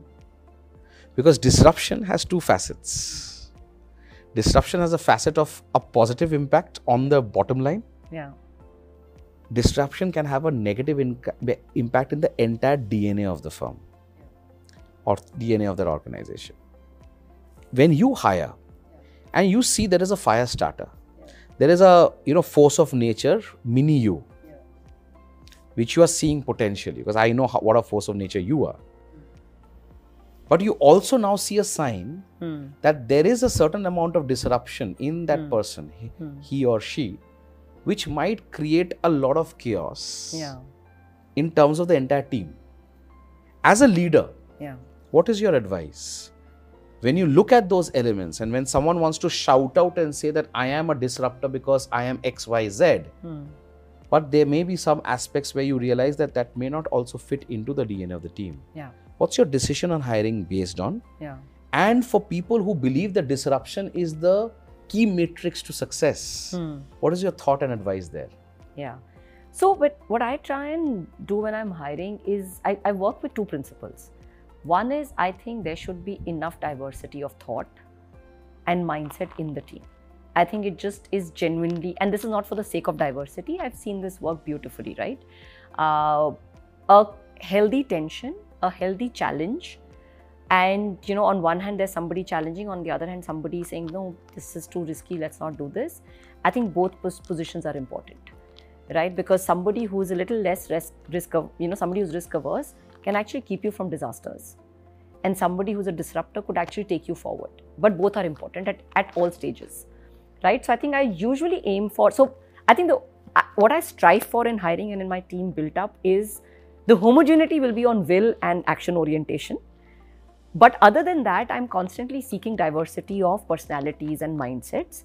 Um, at the same time, then as a leader, I'm also intentional and conscious of that I will have to play a more active role depending on either boosting this or boosting this, depending on the exact stage of business, business priority that we're driving. Because, you know, the other thing that I've also realized is that there is a role for disruptors and the serious executors and the risk averse people. It depends on the stage of your business. You know, when you're doing zero to one, at that point of time, you need disruptors and you need more of them because you want to challenge, try out new things, et cetera. Also, a lot of things are getting set there, you know, cultures getting set yes. there. You know, there, there is there is more of human capital process being said there because that time it's all about survival. Also, it's about hustle. Yeah. From zero to one, you need a lot of hustle. You know, I have a feeling uh, the amount of times you've spoken about hustle, I should ask Ankur now to become the sponsor of this show. I agree. It's all about the hustle. It's all about the hustle. But anyway, I love yeah. the guy, so I'm just... Uh, yeah. you know, it's embedded as a branding, guys. It's not that he's paid me, but yeah, go on. Yeah, go on. Yeah, you know, and then perhaps from one to ten, you need a balance of both. Hmm. Perhaps ten to one hundred is where you want a steady ship. You don't want, you have a lot of things at risk with too much disruption, right? That's what tends to happen with large organizations anyways. If you look at any brand or any company that's been around for two hundred years, you will see companies be extremely enterprising at the initial stage. Then the enterprise, you know, or the risk taking kind of starts to decelerate a little bit, but it's still there, still needed. And then the moment an organization becomes large, so let's say when Citi was what it was, right? The room to lose is, the cost to lose is so high, and therefore then the role of disruptors versus others kind of changes. So I think there is room for both at all stages of a company's life, but you need more or less depending on what you're solving for and what stage you're at. But some balance and some diversity is always required. Because even when you're a large organization, if you don't disrupt, then you will get disrupted. And maybe replaced. And maybe replaced. So this also brings you to a very important um, question and an understanding of a mind frame. When you have to compare and say that, look at two lenses, a huge part of your career, you have been with behemoths in terms of global brands. You started with one, you continue now with one. In between, you've also been with brands who rose to be behemoths at an India level. Yes. And you were very lucky to see that journey. Yes. Now, if I have to ask you to step back and take out maybe two to three commonalities between a fire starter brand trying to be something big at a domestic level and a global behemoth, yeah. and say that this is where the D N A is alike, yeah.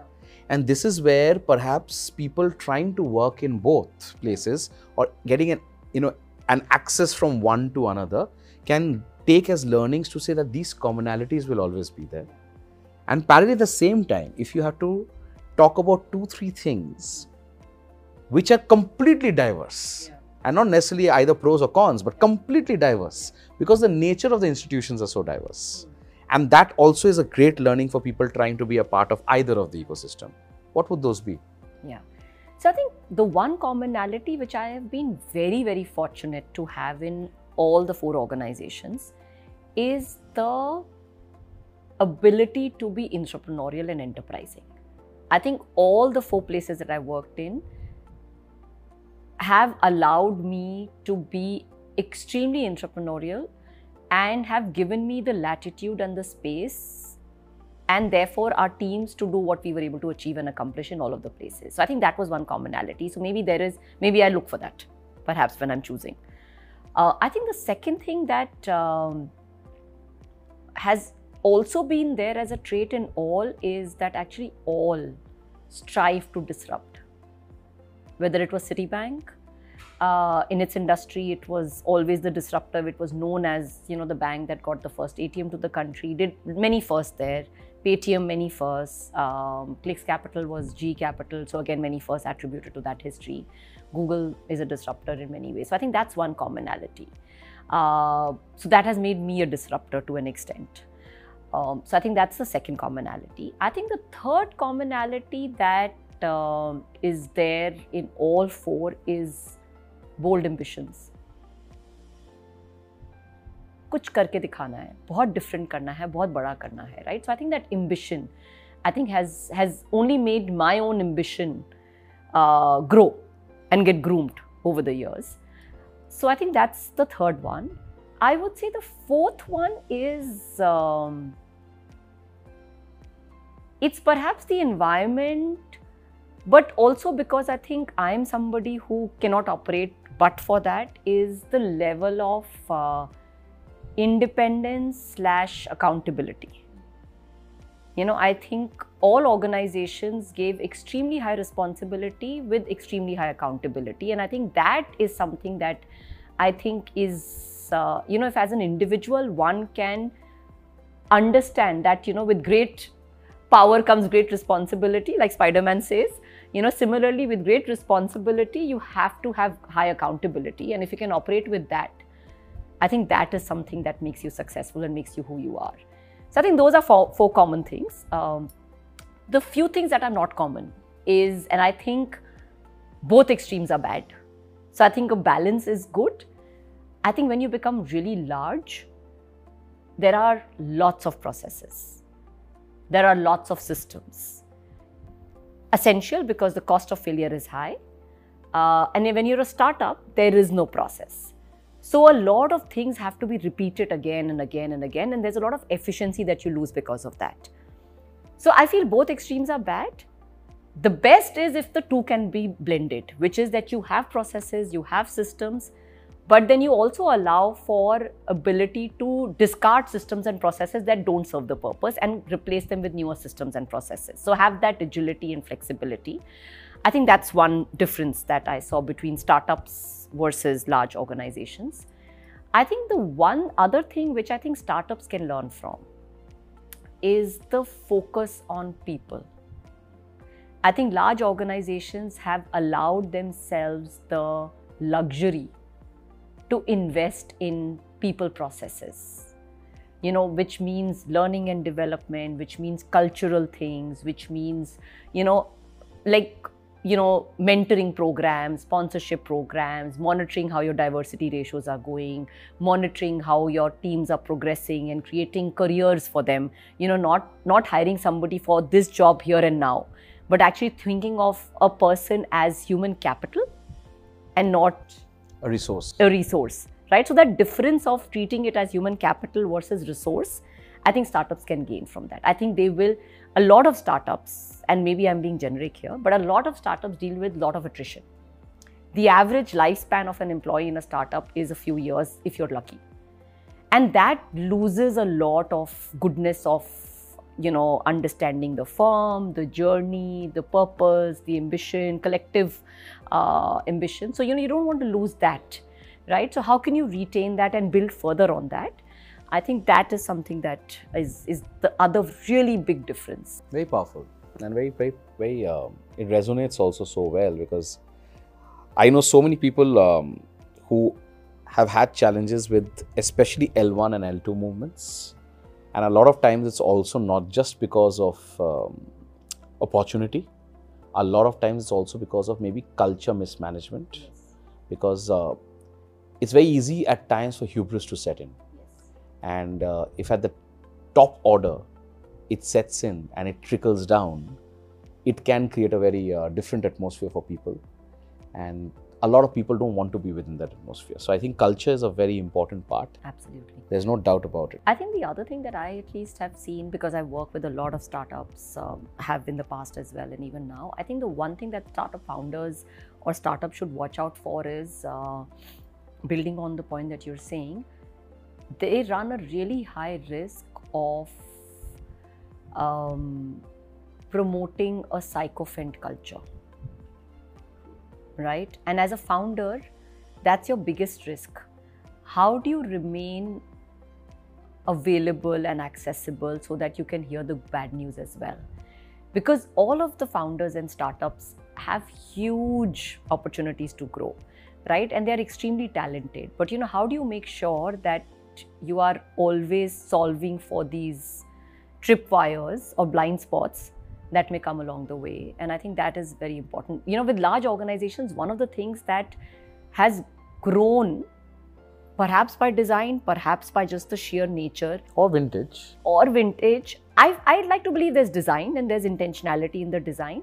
See, chances are most organizations are matrix today, right? So if you're a leader or if you're a person, you will have your eyes and ears being fed in from different sources, which will hopefully alert you to anything that's not going right and also give you access to a brilliant idea that may otherwise not have found its way to you. True. If it's become very hierarchical, right? So I think that's one thing that, you know, founders and startups should definitely cultivate as culture, that how is it that you, you are, you are available to get both the good news and the Absolutely. Bad news, the good more, ideas more, and the more bad ideas. More importantly, the bad news. The good news yeah. is good news is not what you actually build on. Bad yeah. news is what you build on, because yeah. that's where foundation gets weak, right. and you need to strengthen that. But there is one more element um, in in the mindset that comes in, especially people who are a lot in your type of shoes, because there is so much of opportunity. Hmm. There is so much of temptation. Yes. Um, Folks at your level are immense asset value oriented people for various organizations, including at times where it's also about potentially saying that come and join as a co-founder. Yeah. And I know so many calls that you've got yeah. in terms of that. So there is a there is a what if moment that comes. Yeah. I am trying to deal with this in two parts, right? Not only necessarily at the top of the pyramid like where mm. you are. Yeah. But there are a lot of people at different stages where this mindset might come in. Mm. And that what if is a lot about FOMO. Yes. It's a bit about ki yaar agar wo hota to kaise hota. Yeah. Kash. Kash is a very important element. Yes. So I, I outline this in my own style because I have to. So Irshad Farman, I'll tell you the essence Irshad. Of Kash. Ki mere zindagi ke har raaz mein.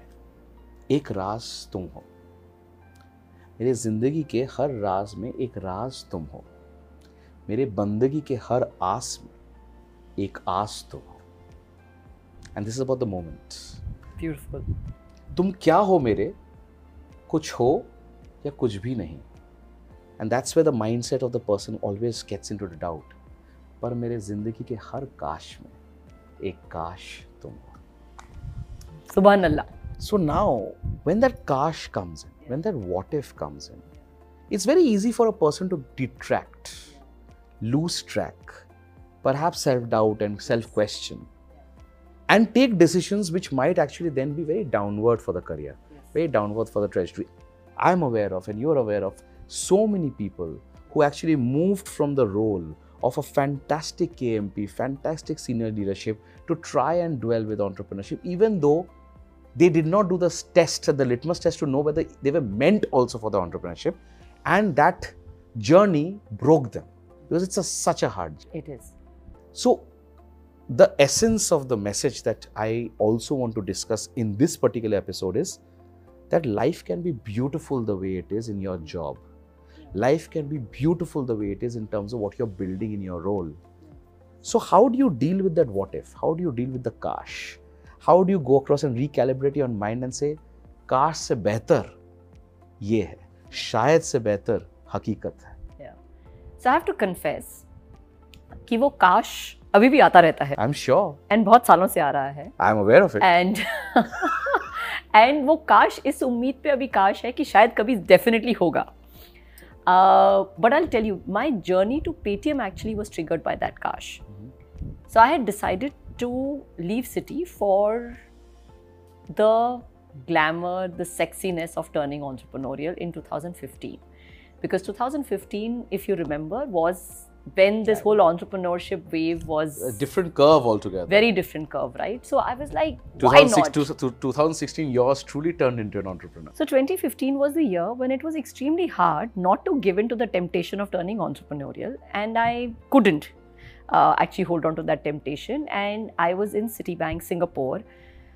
India was vibrant and dynamic like how, and I'm sitting in Singapore and uh, doing an A PAC level role, but you know, FOMO's hitting in. FOMO's hitting in big time, and I decided that I'm going to quit and I'm going to come and start something of my own. So that's a decision that I had taken. I anyways had the cushion of having a working spouse, so I told my spouse that for the next five years you will please retain your job because I'm going to turn entrepreneurial. So there was enough risk management that I had done as a banker in that, and hedging हो गया hedging हो गया था. तो also दूसरा उस समय मेरे साथ एक और चीज़ हो रही थी which was my mind space and mindset again.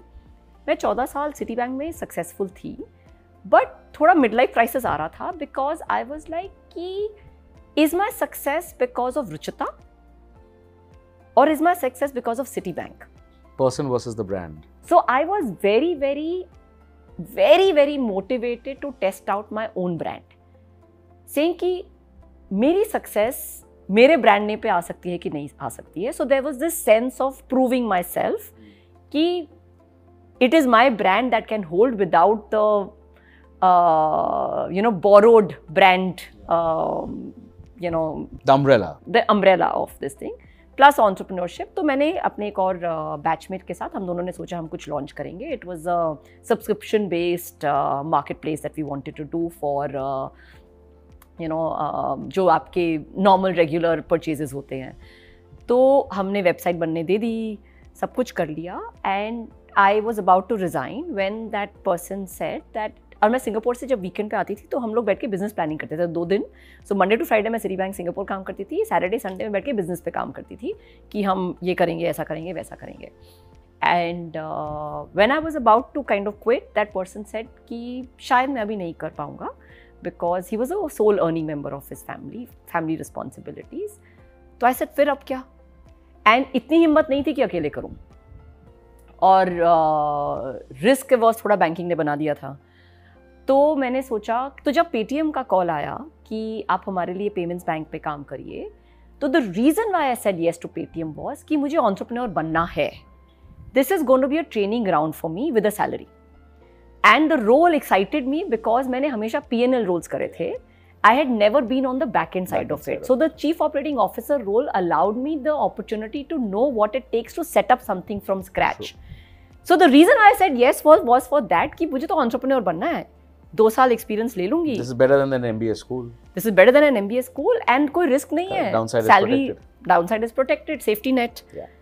And it's been seven years since and I continue to be in a job. But वो काश अभी भी आता है, हर बार आता है, mm. हर छः महीने में आता है to be honest. And but the reason why I think I am still continuing is because जो आपने कहा कि जो मेरा अभी रेमिट है, जो मेरे पास स्केल एंड स्कोप है इम्पैक्ट क्रिएट करने का, प्लस इंटरप्रेन्योरियल स्पेस है, फिर मैं जब उससे कंपेयर करती हूँ तो मुझे लगता है वो स्कोप एंड स्केल कम हो जाएगा. एंड अब मुझे थोड़ी आदत भी हो गई, आदत ख़राब हो गई है कि इतने ब्रांड्स के साथ काम करके, पहले सिटीबैंक, फिर पेटीएम, अब गूगल, अब इम्पैक्ट बड़ा ही चाहिए, छोटा impact will not satisfy me. So then when I compare कि यार इम्पैक्ट इसमें तो मैं इतना ही कर पाऊँगी, Uh, और मुझे भी ग्रो करना है. I am also somebody who who takes my decision based on saying कि ये मुझे आता है, अब मैं नेक्स्ट क्या सीखूंगी. So that is a big driving force for me for me to take my decision कि नया क्या सीखूंगी, क्या चीज़ मेरे को नहीं आती है और अब नया मेरे को क्या सीखना है. तो अब वो इम्पैक्ट मुझे, अब अगर इतना इम्पैक्ट समझ में आता है, जैसे अगर अभी सौ मिलियन डॉलर का बिजनेस है तो अब नेक्स्ट इम्पैक्ट मुझे कम से कम पाँच सौ मिलियन, नहीं तो एक बिलियन का होना चाहिए, नहीं तो फिर क्या फ़ायदा. अच्छा, तो वो is that's one. Then enablement जो है, जो फ्रीडम है, ऑटोनमी है, सपोर्ट है, you know a lot of that matters so much that matters so much right. Because अगर मैं अपना खुद का काम शुरू करूंगी तो उतने रिसोर्सेज तो मैं नहीं लगा पाऊंगी, I will be frugal. So then I compare it to that saying कि यार अभी तो मेरे पास बहुत ज़्यादा enablement है and I can actually the muscle power is much higher. The muscle power is much higher. So that is what is kind of you know keeping the cash as a cash as yet, but never say never. Never say never. True. So this brings me to a very important segment, right? And the purpose of this particular episode is to understand the nuances of the everlasting debate. Is job life better or an entrepreneur's life better? Mm. And that debate has also got fueled by a lot of mismanaged FOMO. That we started with the very beginning. Yeah. To say that, boss, you will only be able to create value in life if you're an entrepreneur. Mm. Even though perhaps you have no D N A of being an entrepreneur. Yeah. Even though perhaps you realize that five years, ten years later, and by that time you're a broken soul. And that also showcases the fact that you were unfair not to yourself, you were also unfair to your ecosystem around, your family around, and various other things. So a very important message which I want to pass to a lot of our viewers who are in that doldrum, in that conundrum, in that thought process ki ye karna chahiye ki wo karna chahiye, na ye kaash hai na ye shayad hai, ना ये thought process है कि यार किस हिसाब से हम कौन से राह पे जाए. Because it's like a cross road right, दो राहें हैं, कोई डिटरमाइन नहीं कर सकता राह कौन सा सही है कौन सा गलत है. You have had the ability of proving your worth in one. In that journey you have had the ability to see a lot of founders who are trying to build that other path. So let's cut this to a very crux oriented lesson or maybe some some kind of uh, learning to say that what determines an individual's decision, to say that is the job and the safety net what one needs to be at and continue to be at, or nahi yaar jaake tum try karo. Wo D N A test kya hota hai to know kaun se raah pe hame jana hai. More importantly, why not a job? Why not continue and be good and be safe and be happy? And why not build the kind of impact that you have been able to create in twenty-one years of being with some fantastic organizations? So take us through that mindset, take us through that learning, take us and our viewers to what, according to you, could be right or wrong. Yeah. So I think... Uh, and it's not an easy answer. It's not an easy answer. And by the way, you should also be fully prepared that this answer could change as life progresses. What makes sense ten years at, earlier at an age of twenty-five yeah. could change at the age of fifty. Absolutely. Right? I mean, we've had some very successful entrepreneurs start their entrepreneurial journey at fifty. So, abhi, the good part is we are at a phase in life where you don't have to fit into a stereotype. कि startup founder बनना है तो तीस से पहले बनना है, नहीं तो आपको funding नहीं मिलेगी. आप छियासठ पे भी स्टार्टअप कर सकते हो, आप पचास पे भी कर सकते हो, आपकी विल पे है और आपकी इच्छा पे है. So I think one that landscape all of a sudden is becoming more and more available which may not have been the case. I think I I feel as a generation we are very very blessed and hopefully our next generation will be even more blessed. But coming back to the main question right, I think ask yourself even before you decide what is your decision, ask yourself the why. Why is becoming an entrepreneur important to you? And you know, I always quote this TED talk by Simon Sinek. He has a very good book as well, which says start with the why. And I truly believe in that. You should know your why. You should know why you are wanting to do this or why you're not choosing to do this. Agar aapko apna why pata hai, then on bad days, which you will have, whether you're in a job or whether you're a founder, you will have bad days. That reason will keep you going. That reason will give you happiness. आपका why है कि आपको valuation create करनी है, तो दोनों path available हो सकते हैं. uh, आपका why है कि मुझे अपना कुछ legacy create करनी है. Again, you can do it more as a founder, but you can also create a legacy in the organizations that you've built in. I'd like to believe that I've had the, uh, I'm blessed to have actually created a legacy in most organizations that I've worked in, and it, it really warms my heart when people from my previous teams or clients from my previous organizations still remember me my or still quote my name, and it just really warms my heart कि कुछ अच्छा किया होगा, किसी के लिए अच्छा किया होगा, right? So you can create that type and of legacy. And we have some of the largest well. names as examples, right? You look at L and T, you look at I C I C I Bank, there's such large names. Right, absolutely. Who have created massive legacy. Absolutely. You know, so why बहुत clear होना चाहिए आपके लिए कि अगर आप सिर्फ इसलिए कर रहे हो क्योंकि ग्लैमरस है, अगर आप सिर्फ इसलिए कर रहे हो कि आपके फ्रेंड्स कर रहे हैं, that why is not enough, because being a founder is very very hard. There will be more bad days than good days, I believe.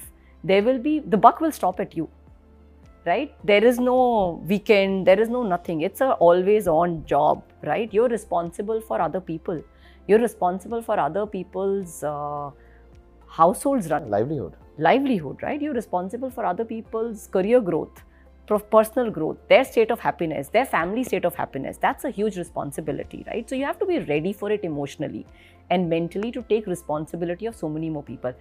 Even as a leader today, right, like things that I will lose my sleep on is rarely about business. Things that I will lose my sleep on is, am I being fair to my people? Am I being able to represent their work well? Am I able to give them the career aspirations that they want? Am I able to give them the professional growth that they're looking for? That's what keeps me awake today, right? And, and if you're responsible for a large team, that just amplifies. So as a founder, you're not only responsible for people, you're responsible to investors, you're responsible to customers. It's a huge sense of responsibility. If you're somebody in your mindset who can handle that responsibility, then you should think about it. But more importantly, like I said, sleep with that question of why. Have your why very, very crystal clear, and it can't be a list of ten things. True. It has to be that one thing, right? Clarity of thought is extremely important. That clarity of thought should give you a very simple, crisp answer of why. If your why tells you that, yes, entrepreneurship is for you, then go for it. Then you'll be able to take everything in your stride and you'll enjoy the journey. Because also it's not the destination that matters, right? That you said, right? It's the journey that you have to enjoy. The happiness comes from waking up in the morning and looking forward to the what the day has for you, right? Successes like becoming a unicorn or getting a promotion, all of that is extremely short-lived. It's incidental. It's incidental, but it's also short-lived. And anybody who's working or has been a founder and become a unicorn, ask them, how long did that happiness last? I would give it max to max a month. After that, what you need to drive you to work every day, or what you need to get up in the morning with a smile and look forward to the day and face that day, is the day-to-day. It's not these um, external, um, you know, validations. Validations and the ticks in the boxes. Yeah, it's not the external validations. It's, are you happy? And that's what matters. And that's what matters. And therefore, there's no right answer. There is no right answer. It's what makes you tick. It what's it's I say it in this manner. It's what keeps you afloat. It keeps you afloat. And it's what makes you believe in your own lifeboat. Yes. Because your lifeboat is supposed to keep you afloat. So with this now we come to the penultimate section of yes. our beautiful show and a beautiful conversation. And I also want to take the advantage of your beautiful home. So maybe we should do the penultimate segment in some lovely Uh, one B H K sized uh, terrace gardens that you have here in Gurgaon, uh, which us poor Mumbai folks really can't go across and, you know, try and get the benefit of. So why don't I live vicariously by taking this segment there? Yes, let's do that. Do you think you'll uh, host me in one of those fancy terrace gardens yes, of yours? Yes, absolutely. So let's, let's go do there. That. All let's right. Go. So this brings me to the penultimate hmm. um, segment of our wonderful episode. Hmm. So a lot of people, you know, have outlined the relevance of the role hmm. of an advisor, yeah. where the advisor also somehow manages to uplift, metamorphosize, hmm. and go at a level of becoming very relevant in the scheme of things, and at times perhaps also play the role of a lifeboat. Hmm. Now, you and I have met over, I remember, years ago, yes. over a particular query. Yes. And then from there, our relationship evolved. We've worked on so many things together. Yeah. And आज हम तुम्हारे ये मतलब छोटा सा हवेली type घर में मतलब बातों से ज़्यादा कर रहे हैं. So, what do you think yeah. is the role of a good advisor. How important do you think, whether a person is in an entrepreneurial role, whether a person is in an entrepreneurial role, yeah. how important do you think can an advisor's role be? And how important do you think it's necessary to have that cohort? Yeah. What happens there, and how do you ha how have you seen our role evolve as such? Yeah. In fact, you know, as one grows, uh, the role of advisors actually becomes even more critical and important. Mm-hmm. Because ab जब relatively younger होते हो, mm. चाहे आप जो भी career में हो आप, mm. you know, you will have some form of colleagues, mentors, bosses, right. managers who are naturally available to you. Right. But as you grow more senior, mm. the role of somebody who can be truly independent mm. and truly honest mm. and can bring to you which you will not naturally not have access to. Mm. These three things, you know, clubbed together make an advisor mm. so relevant and so impactful. So going back to that incident, right, that when you and I spoke, mm. I didn't know you. Yeah. It true. was a random call. True. I was looking for an external yeah. point of view. Yeah. on an M and A deal and some really hard negotiations yeah. that I was in the midst yeah. of. And while I had legal advisors, while I had lots of other investment bankers, right? And I was like, no, I'm still, I think I'm still not getting yeah. the full picture. I think we are still missing out. Yeah. We're not moving into this with the right negotiation position. Right. And I somehow reached out to yeah. you. And you were kind enough to talk to somebody for one hour, hmm. somebody you didn't know from Adam, had never met True. before. And but your perspective was so valuable, you know, that armed me in that specific mm. incident to go back and approach that negotiation. And it was a really high stake conversation, you know, approach that conversation with so much more confidence and some new brilliant ideas that, you know, it just, I think, endeared us yeah, yeah. in that Completely. conversation, right? Completely. And I'm hoping you were willing to spend one hour, which otherwise you wouldn't have. You're a busy man. I'm hoping also that because, also because you resonated so well, right? Because you came across not just as someone, and I met so many people who are stakeholders. Yeah. I met so many people who are leading that transaction, but still in a very transactional mind as a stakeholder. Yeah. You were almost like a co-founder coming and yeah. saying that that that that has its own relevance to impact your child, and the child was your company yeah. there. So yeah. the heart that you brought, and forget the issue. The issue was complicated. It was fun to discuss because yeah. we love discussing complicated yeah. stuff. But the heart that you brought to that, and yeah. I could see how impactful, or rather more importantly, how impacted you were for the fact that, that I still recollect you telling me that for three days, it was stuck on those few yeah. points. Yeah. And it was impacting you to a great extent. And yeah. I think that's what made me even not even think like a lawyer again. Yeah. You know, people keep saying I, I don't think like a lawyer. You I'm don't. a very non-lawyer lawyer. Yeah. But I am a lawyer at the end of the day, and hopefully that outlined the reason for me to say that नहीं यार यहाँ पे transactional कुछ है नहीं, यहाँ पे ना एक इंसान बहुत ही interesting पहलू लेके आई है, but more importantly वो इंसान खुद इतनी interesting है. Yeah. So that's where I brought it out. Yeah. And I guess uh, we continued with that. But then yeah, go and ahead. And then you know, of course, our, then we finally met. Yeah. Many months later, and then now you know you're my go-to person. I'll call you up with the most inane of queries, like even my um, latest fascination, right? Yeah. The one that I've been telling you that what next, right? Which what? I'm going to ask very specifically. Okay. So let me let me actually let me actually take that yes. along with this. Right. You're in a very happy space. I am. For a lot of people, Ruchita, hmm. this is the dream where you are. Yeah. This is the ultimate aim of people reaching where you have reached. Comfort is there. Yeah. Happiness is there. Hmm. Confidence is there. Hmm. Uh, achievements are there. Yeah. Recognition is there. And people are like, isse zyada ab kya? Hmm. Yeah, we've reached where we have to reach. Yeah. But I also know how you are, right? You are, you're this innately crazy force of nature who's never satisfied. Yeah. And I also know that you won't be satisfied because yes. it's your D N A. And the D N A is, yaar, ab kya? Ab kya? Yeah. What next? Yeah. So let me ask this question for yeah. someone who has achieved everything, and again for a lot of our viewers, where perhaps what you have achieved is the ultimate goal that they mm. want to reach. And thereafter, if they have to aspire, yeah. what does a mind of Ruchita yeah. outline the thought of what next? So what's yeah. next for you? So, see, of course, even where I am, I can continue to say, ki ab isse bada kya, isse bada kya. Right. But to me, somehow, that's more of the same. Mm. right? So for me, what excites me with is larger scale, larger scale, right? But more of the same. Yeah. So for me, what drives me is, you know, to do something like put me out of my comfort zone and do something that has not been tried out before, mm.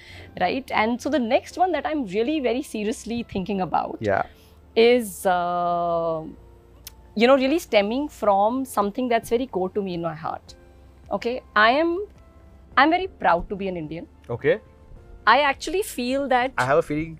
While I know it, but I want it. I want to build it up for the audience. You know that this is going to actually be like a pot boiler. But go on. So see, I'm I'm very proud to be an Indian, and I think India as a country and Indians. It's the only place to be. It's the only place to be. But this is not because we're in twenty twenty-three and everyone is calling it the India's decade, right? I've been like this always, right? For the last. We've spent four decades and some more here. Some more here, right? Not that we've not had options to go overseas. Yeah. Options to go overseas have come every year. Right, and we've chosen to be here because we believe that कुछ करना है तो यहाँ पे करना है, अपने देश के लिए करना है, अपने लोगों के लिए करना है और अपने लिए करना है, right? And because हम सब में एक मोहन भार्गव छुपा हुआ है. Correct. um, and you know, so the next thing that I, so अगर I'm so proud to be an Indian, and there is going back to the thing कि मुझे लगता है कि खुद कर सकते हैं solve, अगर कुछ be a part of the solution, not be a part of the problem. So as a professional हम लोग कितनी बार lament करते हैं, right? अगर हम coffee पे मिल रहे हैं कि यहाँ पे ये अच्छा नहीं हो रहा, वहाँ पे ये नहीं अच्छा हो रहा, air quality खराब है, traffic खराब है, government policies खराब है, right? So for me the thing is that instead of saying ये चीज़ें खराब हैं, what is it that we are doing to make a difference? What is it that we can do to make a difference? Tangibly. Tangibly, right? So one of the things that I'm very seriously evaluating if I have the capability for it, mm. but I'd love to contribute, is perhaps join politics, because that's what really shapes the country. That's powerful. Right? That's what can really shape the, the, the you know, future of India, Correct. Of the generations, of the opportunities, whether it's for entrepreneurs, whether it's for the, the skilled. The country as the an country ecosystem. as an ecosystem, right? And, and, and the country needs some amazing people in this. And I feel that, you know, those skill sets and the so deep experience that we bring to our work, imagine if so many of us could bring it, bring to, it to, to the country. But is this something that you have publicly acknowledged for the first time? Yes. So that's powerful, dude. Yes. That's powerful. Yes. And I'm so happy and I'm so proud that even when the first seed of thought came in, I, I got a call. Yes. And I think I gave a good idea as well. You did give a very yeah. good idea, right? And I was like, I called you because I wanted somebody to tell me that, is this a crazy idea? Yeah. Is this something that I should not even be spending any time thinking about? And you were so bang on. Yeah. You know, what you said immediately, I was like, aha, yeah. this is such a brilliant way to think about it, right? And and as a friend, as an advisor, you did not say, what the, what are you talking about, right? And also the whole part about talking is, you know, when, so when does an advisor, hmm. which starts with a transactional relationship, yeah. when does that evolve to becoming so core? Hmm. As what we are today. Yeah. Today we are, we don't meet every day. Yeah. We live in different cities. Yeah. Uh, we don't talk every day. Yeah. But whenever we meet, I think there is a heart-to-heart connection. Yes. I think there is a part of heart in both of us where we yeah. have that tremendous amount of love, affection, respect. Yeah. And that is the stem of friendship. Yes. So when does an advisor graduate, or how hmm. does an advisor graduate? And this again I ask because a lot of our viewers will also be young advisors. Mm. And this is my way of giving back to that ecosystem. Yeah. Because I have two ecosystems that I contribute to, right? Yeah. One is the ecosystem of founders, of investors, where I'm doing a lot of work. Yeah. And especially founder front, because there's a lot of learning that founders can take back. But the other ecosystem is a part of the industry, which is in the services industry, yeah. which is where I'm an entrepreneur. Yeah. Which is what I have built. Right. So there are a lot of young advisors also who will be watching this, young lawyers, young yeah. bankers, yeah. who have just started their career, who probably three, four years there, and they're getting the flavor of being in, you know, the, the thick of things and being able to see transactions happen. And they want to create that extra bit. They want to create that value. And a lot of people told me, boss, why are you talking about your trade secrets? Because tere mein khasiyat jo hai, isliye to hai. But I believe yeah. the only way India can rise and shine truly is when it's democratic. Yes. And I believe the more you give, the more you'll get back in return. Totally. Karma. So, karma. Karma. Karma. Part of your tattoo, dude. Part of my tattoo, dude. But, but yeah. tell me, when does an advisor yeah. transition to being far beyond an, a, a commercial, uh, you know, professional uh, time or an hourly bound billing mindset, or a relationship which has certain amount of parameters of price, when does one move and transition into far beyond all of that to say that, dude, it's far more, it's yeah. beyond all of this? How does it happen? How does someone who's seen the world, you have worked with the best of the best law firms, you have worked with the best of the best bankers, you've seen some of the highest pedigreed advisors. Yeah. But when does that, for Ruchita as an individual, when does that change the game to say that this is a person who's no more just an advisor? How can our young viewers who are in yeah. that business know what is that extra value add where clients become far more than just clients, and that's where legacy, long-term validation, long-term continuity gets created? How does that happen? So two things I think are the foundation of this, right? One is, like, are you very authentically, you know, like really giving your authentic best self to that transaction to begin with, okay. right? Like, and second, are you thinking about it as a collective win, win-win, right? Mm. Like, if you as an advisor approach it as a transaction, mm. approach it as that, okay, this is what I need to get out of this, right? Which is just one person wins out of this. Then it remains transactional. The moment as an advisor, you actually, and you know, the credit, the entire credit has to be given to the advisor, to be honest, in this, right? Because if as an advisor, you are truly being the best advisor, sometimes maybe at the cost of your own peril as well, right? But you being authentically, truly for the Uh, stakeholder that you're, you know, giving advice for, I think that authenticity will will translate into something far deeper than just a transactional advisor relationship. I think the second is, are you someone who can think three sixty degree and think of win-win situations, mm. where the client wins, you win, and the transaction wins, or whoever else, right? So, so the ecosystem wins. The ecosystem wins, right? Also, that mindset, by the way, is very rare to find. Oftentimes, you will find people having a mindset that I can win if someone else loses, mm. right? Or if someone else wins, then I'm definitely losing. True. But that's actually not the case. Absolutely not. Right? There are enough and more creative solutions that can make everyone collectively yeah. win. You give some, you take but, some, but you take some, right? And I think that is an outcome of creating win-win outcomes for as many stakeholders as you can, is I think what sets you different. A deal is a deal when everyone wins. Absolutely. A one-sided deal, and I keep saying this to my disputes partners, yeah. a one-sided deal is going to make them very happy very soon. Yeah. But that's very unique to you, Vinayak. That's not how every lawyer or every advisor will think, right? And I think that's really where, I think you are so unique. Uh, and that's why you end up having more friendships, yeah. you know, with the founders or people or clients that you work with. And I guess it's the intangible that matters. It's the intangible and that matters. And what I'm doing is also part of intangible. It's my yeah. passion project, but yeah. I believe the ecosystem will get to learn a lot yeah. through these episodes, through people like you, through the learnings of your lives, which yeah. a lot of people can only wish to get, or maybe some people who are just aiming and vying for it. Yeah. So what do you think? What do you think of this format? What do you think of this show? First of all, again, on a personal basis, I have to thank you, which I will at the end of the show, because there's one more very Bollywood-inspired segment which my team has just handed me over. I'm carrying these cue cards for a while now. But uh, what do you think of this whole thing? How, how did you resonate with it? I think it's brilliant. I think it's um, it's very nice that, you know, you're thinking of giving back already to the wider ecosystem. You don't have to do this. Yeah. Right? You don't have to do this at all. And uh, I think that from such a busy life that you and Archana have, you know, where you're always... She's, she's, she's way busier. I'm, I'm the spot No, one. You know, you're being very humble. But, you know, to take out time to do something like this, invest so much of your energy into this, to give back is, I think, uh, very, very commendable. And uh, do you think the ecosystem will gain from this? I hope so. I definitely hope so. Uh, but uh, I think the proof of the pudding will be when, you know, you start getting feedback and you True. Start getting stories. But I, I, I'm, but you like I'm already vibe? anticipating that you'll get some very touching stories. Yes, yes, I'm, indeed. I'm anticipating that you'll get some very touching stories when indeed. This actually hits. There is, hits and, the, and, and there are a lot of touching stories also within the episodes I'm that I've sure. come across, including yeah. you. So I'm going to make it into a lighter moment now. Yes. Okay. So this is where the extremely smart, extremely brainy, extremely diligent, extremely academic Ruchita has to jump off the terrace. Okay. This is where the fun Ruchita, okay, the fire starter Ruchita, right, the force of nature Ruchita, okay, my friend Ruchita, yeah, has to use her heart and answer. Okay. These are called lifeboat shots. Again, very original, yeah, right? Because you know we've never had rapid fire. For yeah. some reason, my team thinks it's very original, but it's fun. Okay, I don't know where they are inspired by, but it's fun. Yeah. So let's talk about that. Yeah. So I'm going to shoot. Okay. You're going to answer. Okay. But you're going to answer instantaneously. Okay. Yeah. Go for it. Coffee or tea? Tea.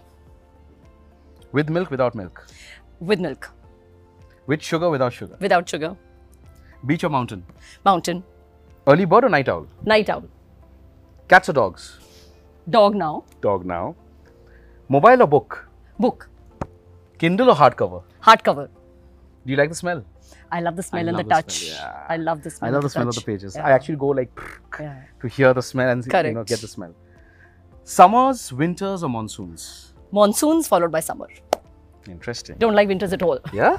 Being a Delhiite? Yes. Oh my God. Movies in theatres or movies on O T T? Movies in theatre. Yeah? Yeah. If your life was a movie, hmm. what genre would it be? Romantic comedy. Yeah? Yeah. Something like a Jab We Met. So who's, who's the romantic and who's the comedian? Uh, comedian is my husband. Mm. His wit and humour. Uh, romantic is me. Or I'd like to believe. You would like to believe, I agree. What's the weirdest food you've ever tried? The weirdest food that I've tried is actually, I'm a vegetarian. Yeah. And by mistake, once I tried prawn dim sums. That's not weird, dude. For me, it was. Yeah, but I yeah. like, don't segregate and generalize. I am a non-vegetarian. That's not weird. That's really good. Yeah, but for me, that was the weirdest thing that has gone in my mouth. If you could switch lives with someone for a day, yeah. who would it be?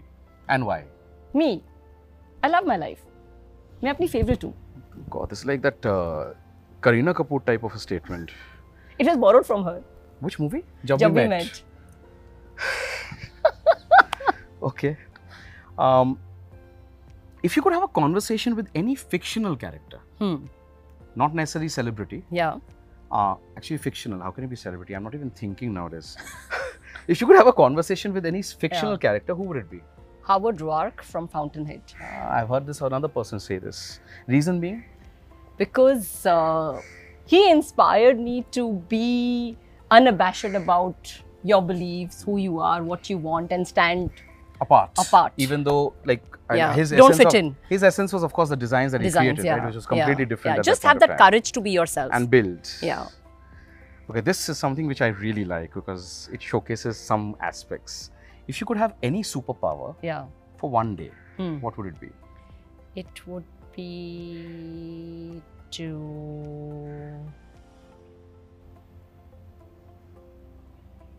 become the Prime Minister of the country for a day. But no, that's not a superpower. That you, that you'll get to. That I'll get to. Okay. Then superpower would be to. And you wouldn't want that for a day. The one that you stated. Yeah, that's true actually. Um, one superpower. You want, want to create impact like our current Prime Minister has. Yeah, that could be politically controversial. Don't, we don't want to talk about it. We don't want to talk yeah. about it. But what uh, would what it be? What superpower would I want? I think then I will want to become Wonder Woman. And What's save superpower? And save uh, the brawny, mighty superheroes. Okay. What's your favorite way to relax? Listen to some good music. What genre? And uh, usually uh, Hindi, old music, nice. Ghazals or soothing, romantic Arijit Singh type nice. Of songs. Have you heard Sadgi? No. You should hear it. I will. It's amazing. I'll and have a good link. Book. So basically have good yeah. music in the background. And have a good book. Have a corner to myself, just by myself and a good book. Nice. And a cup of tea. So the last question to sign off. Yeah. For season two, hmm. if you had to nominate a guest on this show, yeah, who would it be and why? You. I am the host. I'm not going to no, be the guest. No, your story is amazing. You're yeah. you have so much yeah. to share and unpack. I, I keep on giving tidbits during the episodes, but yeah, yeah but still, let's, that, let's, let's, let's, I love to turn tables, and I told you this. For that, right? for that, you'd have to have your own show, and I'm happy to be the guest there. But yeah. if you have to invite someone, because I'll okay. hold you to it, yeah. because at the end of the day. You're the one who has to invite. Okay. But it has to be as dynamic as you. So okay. don't give me a generic name. Okay. It has to be someone really interesting. Yeah. And someone that you know can hopefully give a lot back in terms of their learnings to the ecosystem. The only one that you really thought so much for at the end of the conversation is this. Is this. Because so many names, I have to give you one. Yeah. Yeah, that is the tricky one. Um, um, actually, I would, okay, this is an impractical suggestion. Okay. But uh, like, I would love to get to know um, this person a little bit more, um, but it's impractical, then you don't want to hear it. As long as you can invite the person, I don't care. Huh, I have to, okay, no, then I can't. I don't have access to that person, but I think she'll be very interesting. Yeah. But um, I can invite that person. I can invite... Uh... Actually, I think Upasana from Ubiquik would be quite dynamic. Okay. But I don't know if she's been overexposed. I wouldn't know. Yeah. So Upasana is one name. I think okay. she's quite dynamic and I love the girl for her spunk and, and the courage. You've seen my show. So I don't think yeah. anyone's uh, exposed at all the way I talk. Yeah. So that doesn't matter. Yeah. So I would think maybe her. All right. I'll hold you to I it. I think. Yeah. I think. So that brings us, my dear, to the end of our segment. Yeah. And um, I would like to thank you for various things. Uh, one, the lovely host that you are, the lovely friend that you are, the lovely human being that you are. And more importantly, for all the lessons and the learnings that our audience gets from someone like you who has made it happen without the FOMO of being an entrepreneur and saying I have to jump into every given opportunity, who has been honest enough to acknowledge that that kash is something that she deals with on an everyday basis, yeah. and who's always also been proud enough to depict that success can be made and measured to your customized element of happiness in whichever form you are. So that is something that I'm extremely proud of and I'm very grateful that you made it to the show. I'm very grateful for your time because time in today's world is the most precious commodity. And uh, for people to share that uh, makes my heart feel very warm and you've shared a lot of your time. So that's something that I'm really, really happy about. So thank you from the bottom of my heart. Thank you yeah. for thinking of me and inviting me and giving me this privilege. It is, it is truly an honor and um, You are a, you're a fabulous friend and uh, an advisor who gets these random, random queries from me. But thank you for indulging and for always being there. Uh, I always. truly appreciate it. Thank you. Thank At you the so end, much. Now we have one more thing which is very original. Right. Again, prepared by my team. Yeah. As I said, my team thinks of very original things. Yeah. So there's a small little mug that will come yeah. and which you have to go across and write whatever you feel okay. like awesome. and sign and go across and give your message. Because yeah. at the end of the day, what will happen, and I keep yeah. saying this just to justify the originality of this. So I keep saying in every episode yeah. that this is my smart way of structuring my retirement fund. Because when my friends become so amazing as what you're going to be, imagine one day when you are the Prime Minister of this country, I will have a cup signed and say, hey, guess what? Our Prime Minister in the future is here. So please. Amen to that. Amen to that. Okay, you will have to pardon my handwriting. That's okay. I've been told I write as if there are ripples on a hard surface. Okay. But yeah. What's valuable is your signature. Okay, let me.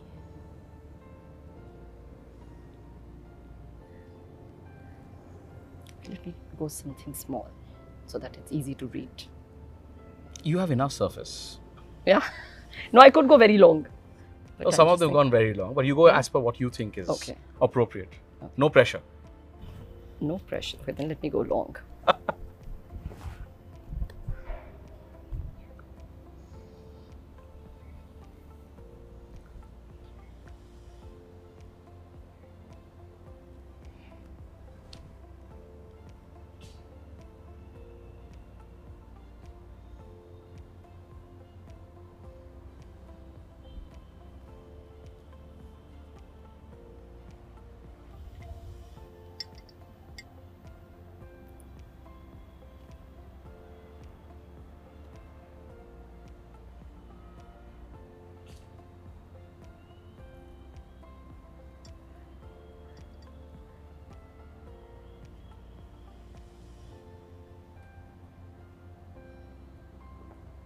She took it very seriously. It's quite long.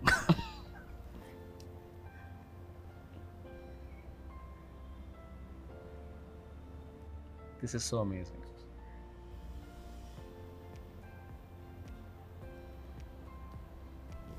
I have to read this out. If success doesn't humble and defeat doesn't inspire, you're playing the game wrong.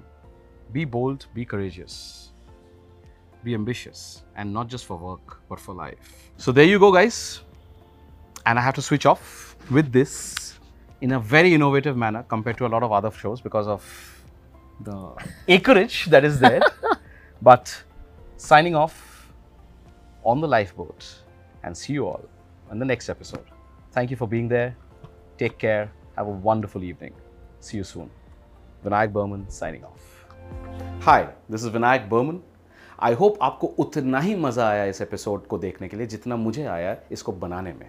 And if you think this adds value to your life, if you think this will teach you something, if you think this will help you to learn and create something in your lives, then go across and like, subscribe, share and comment.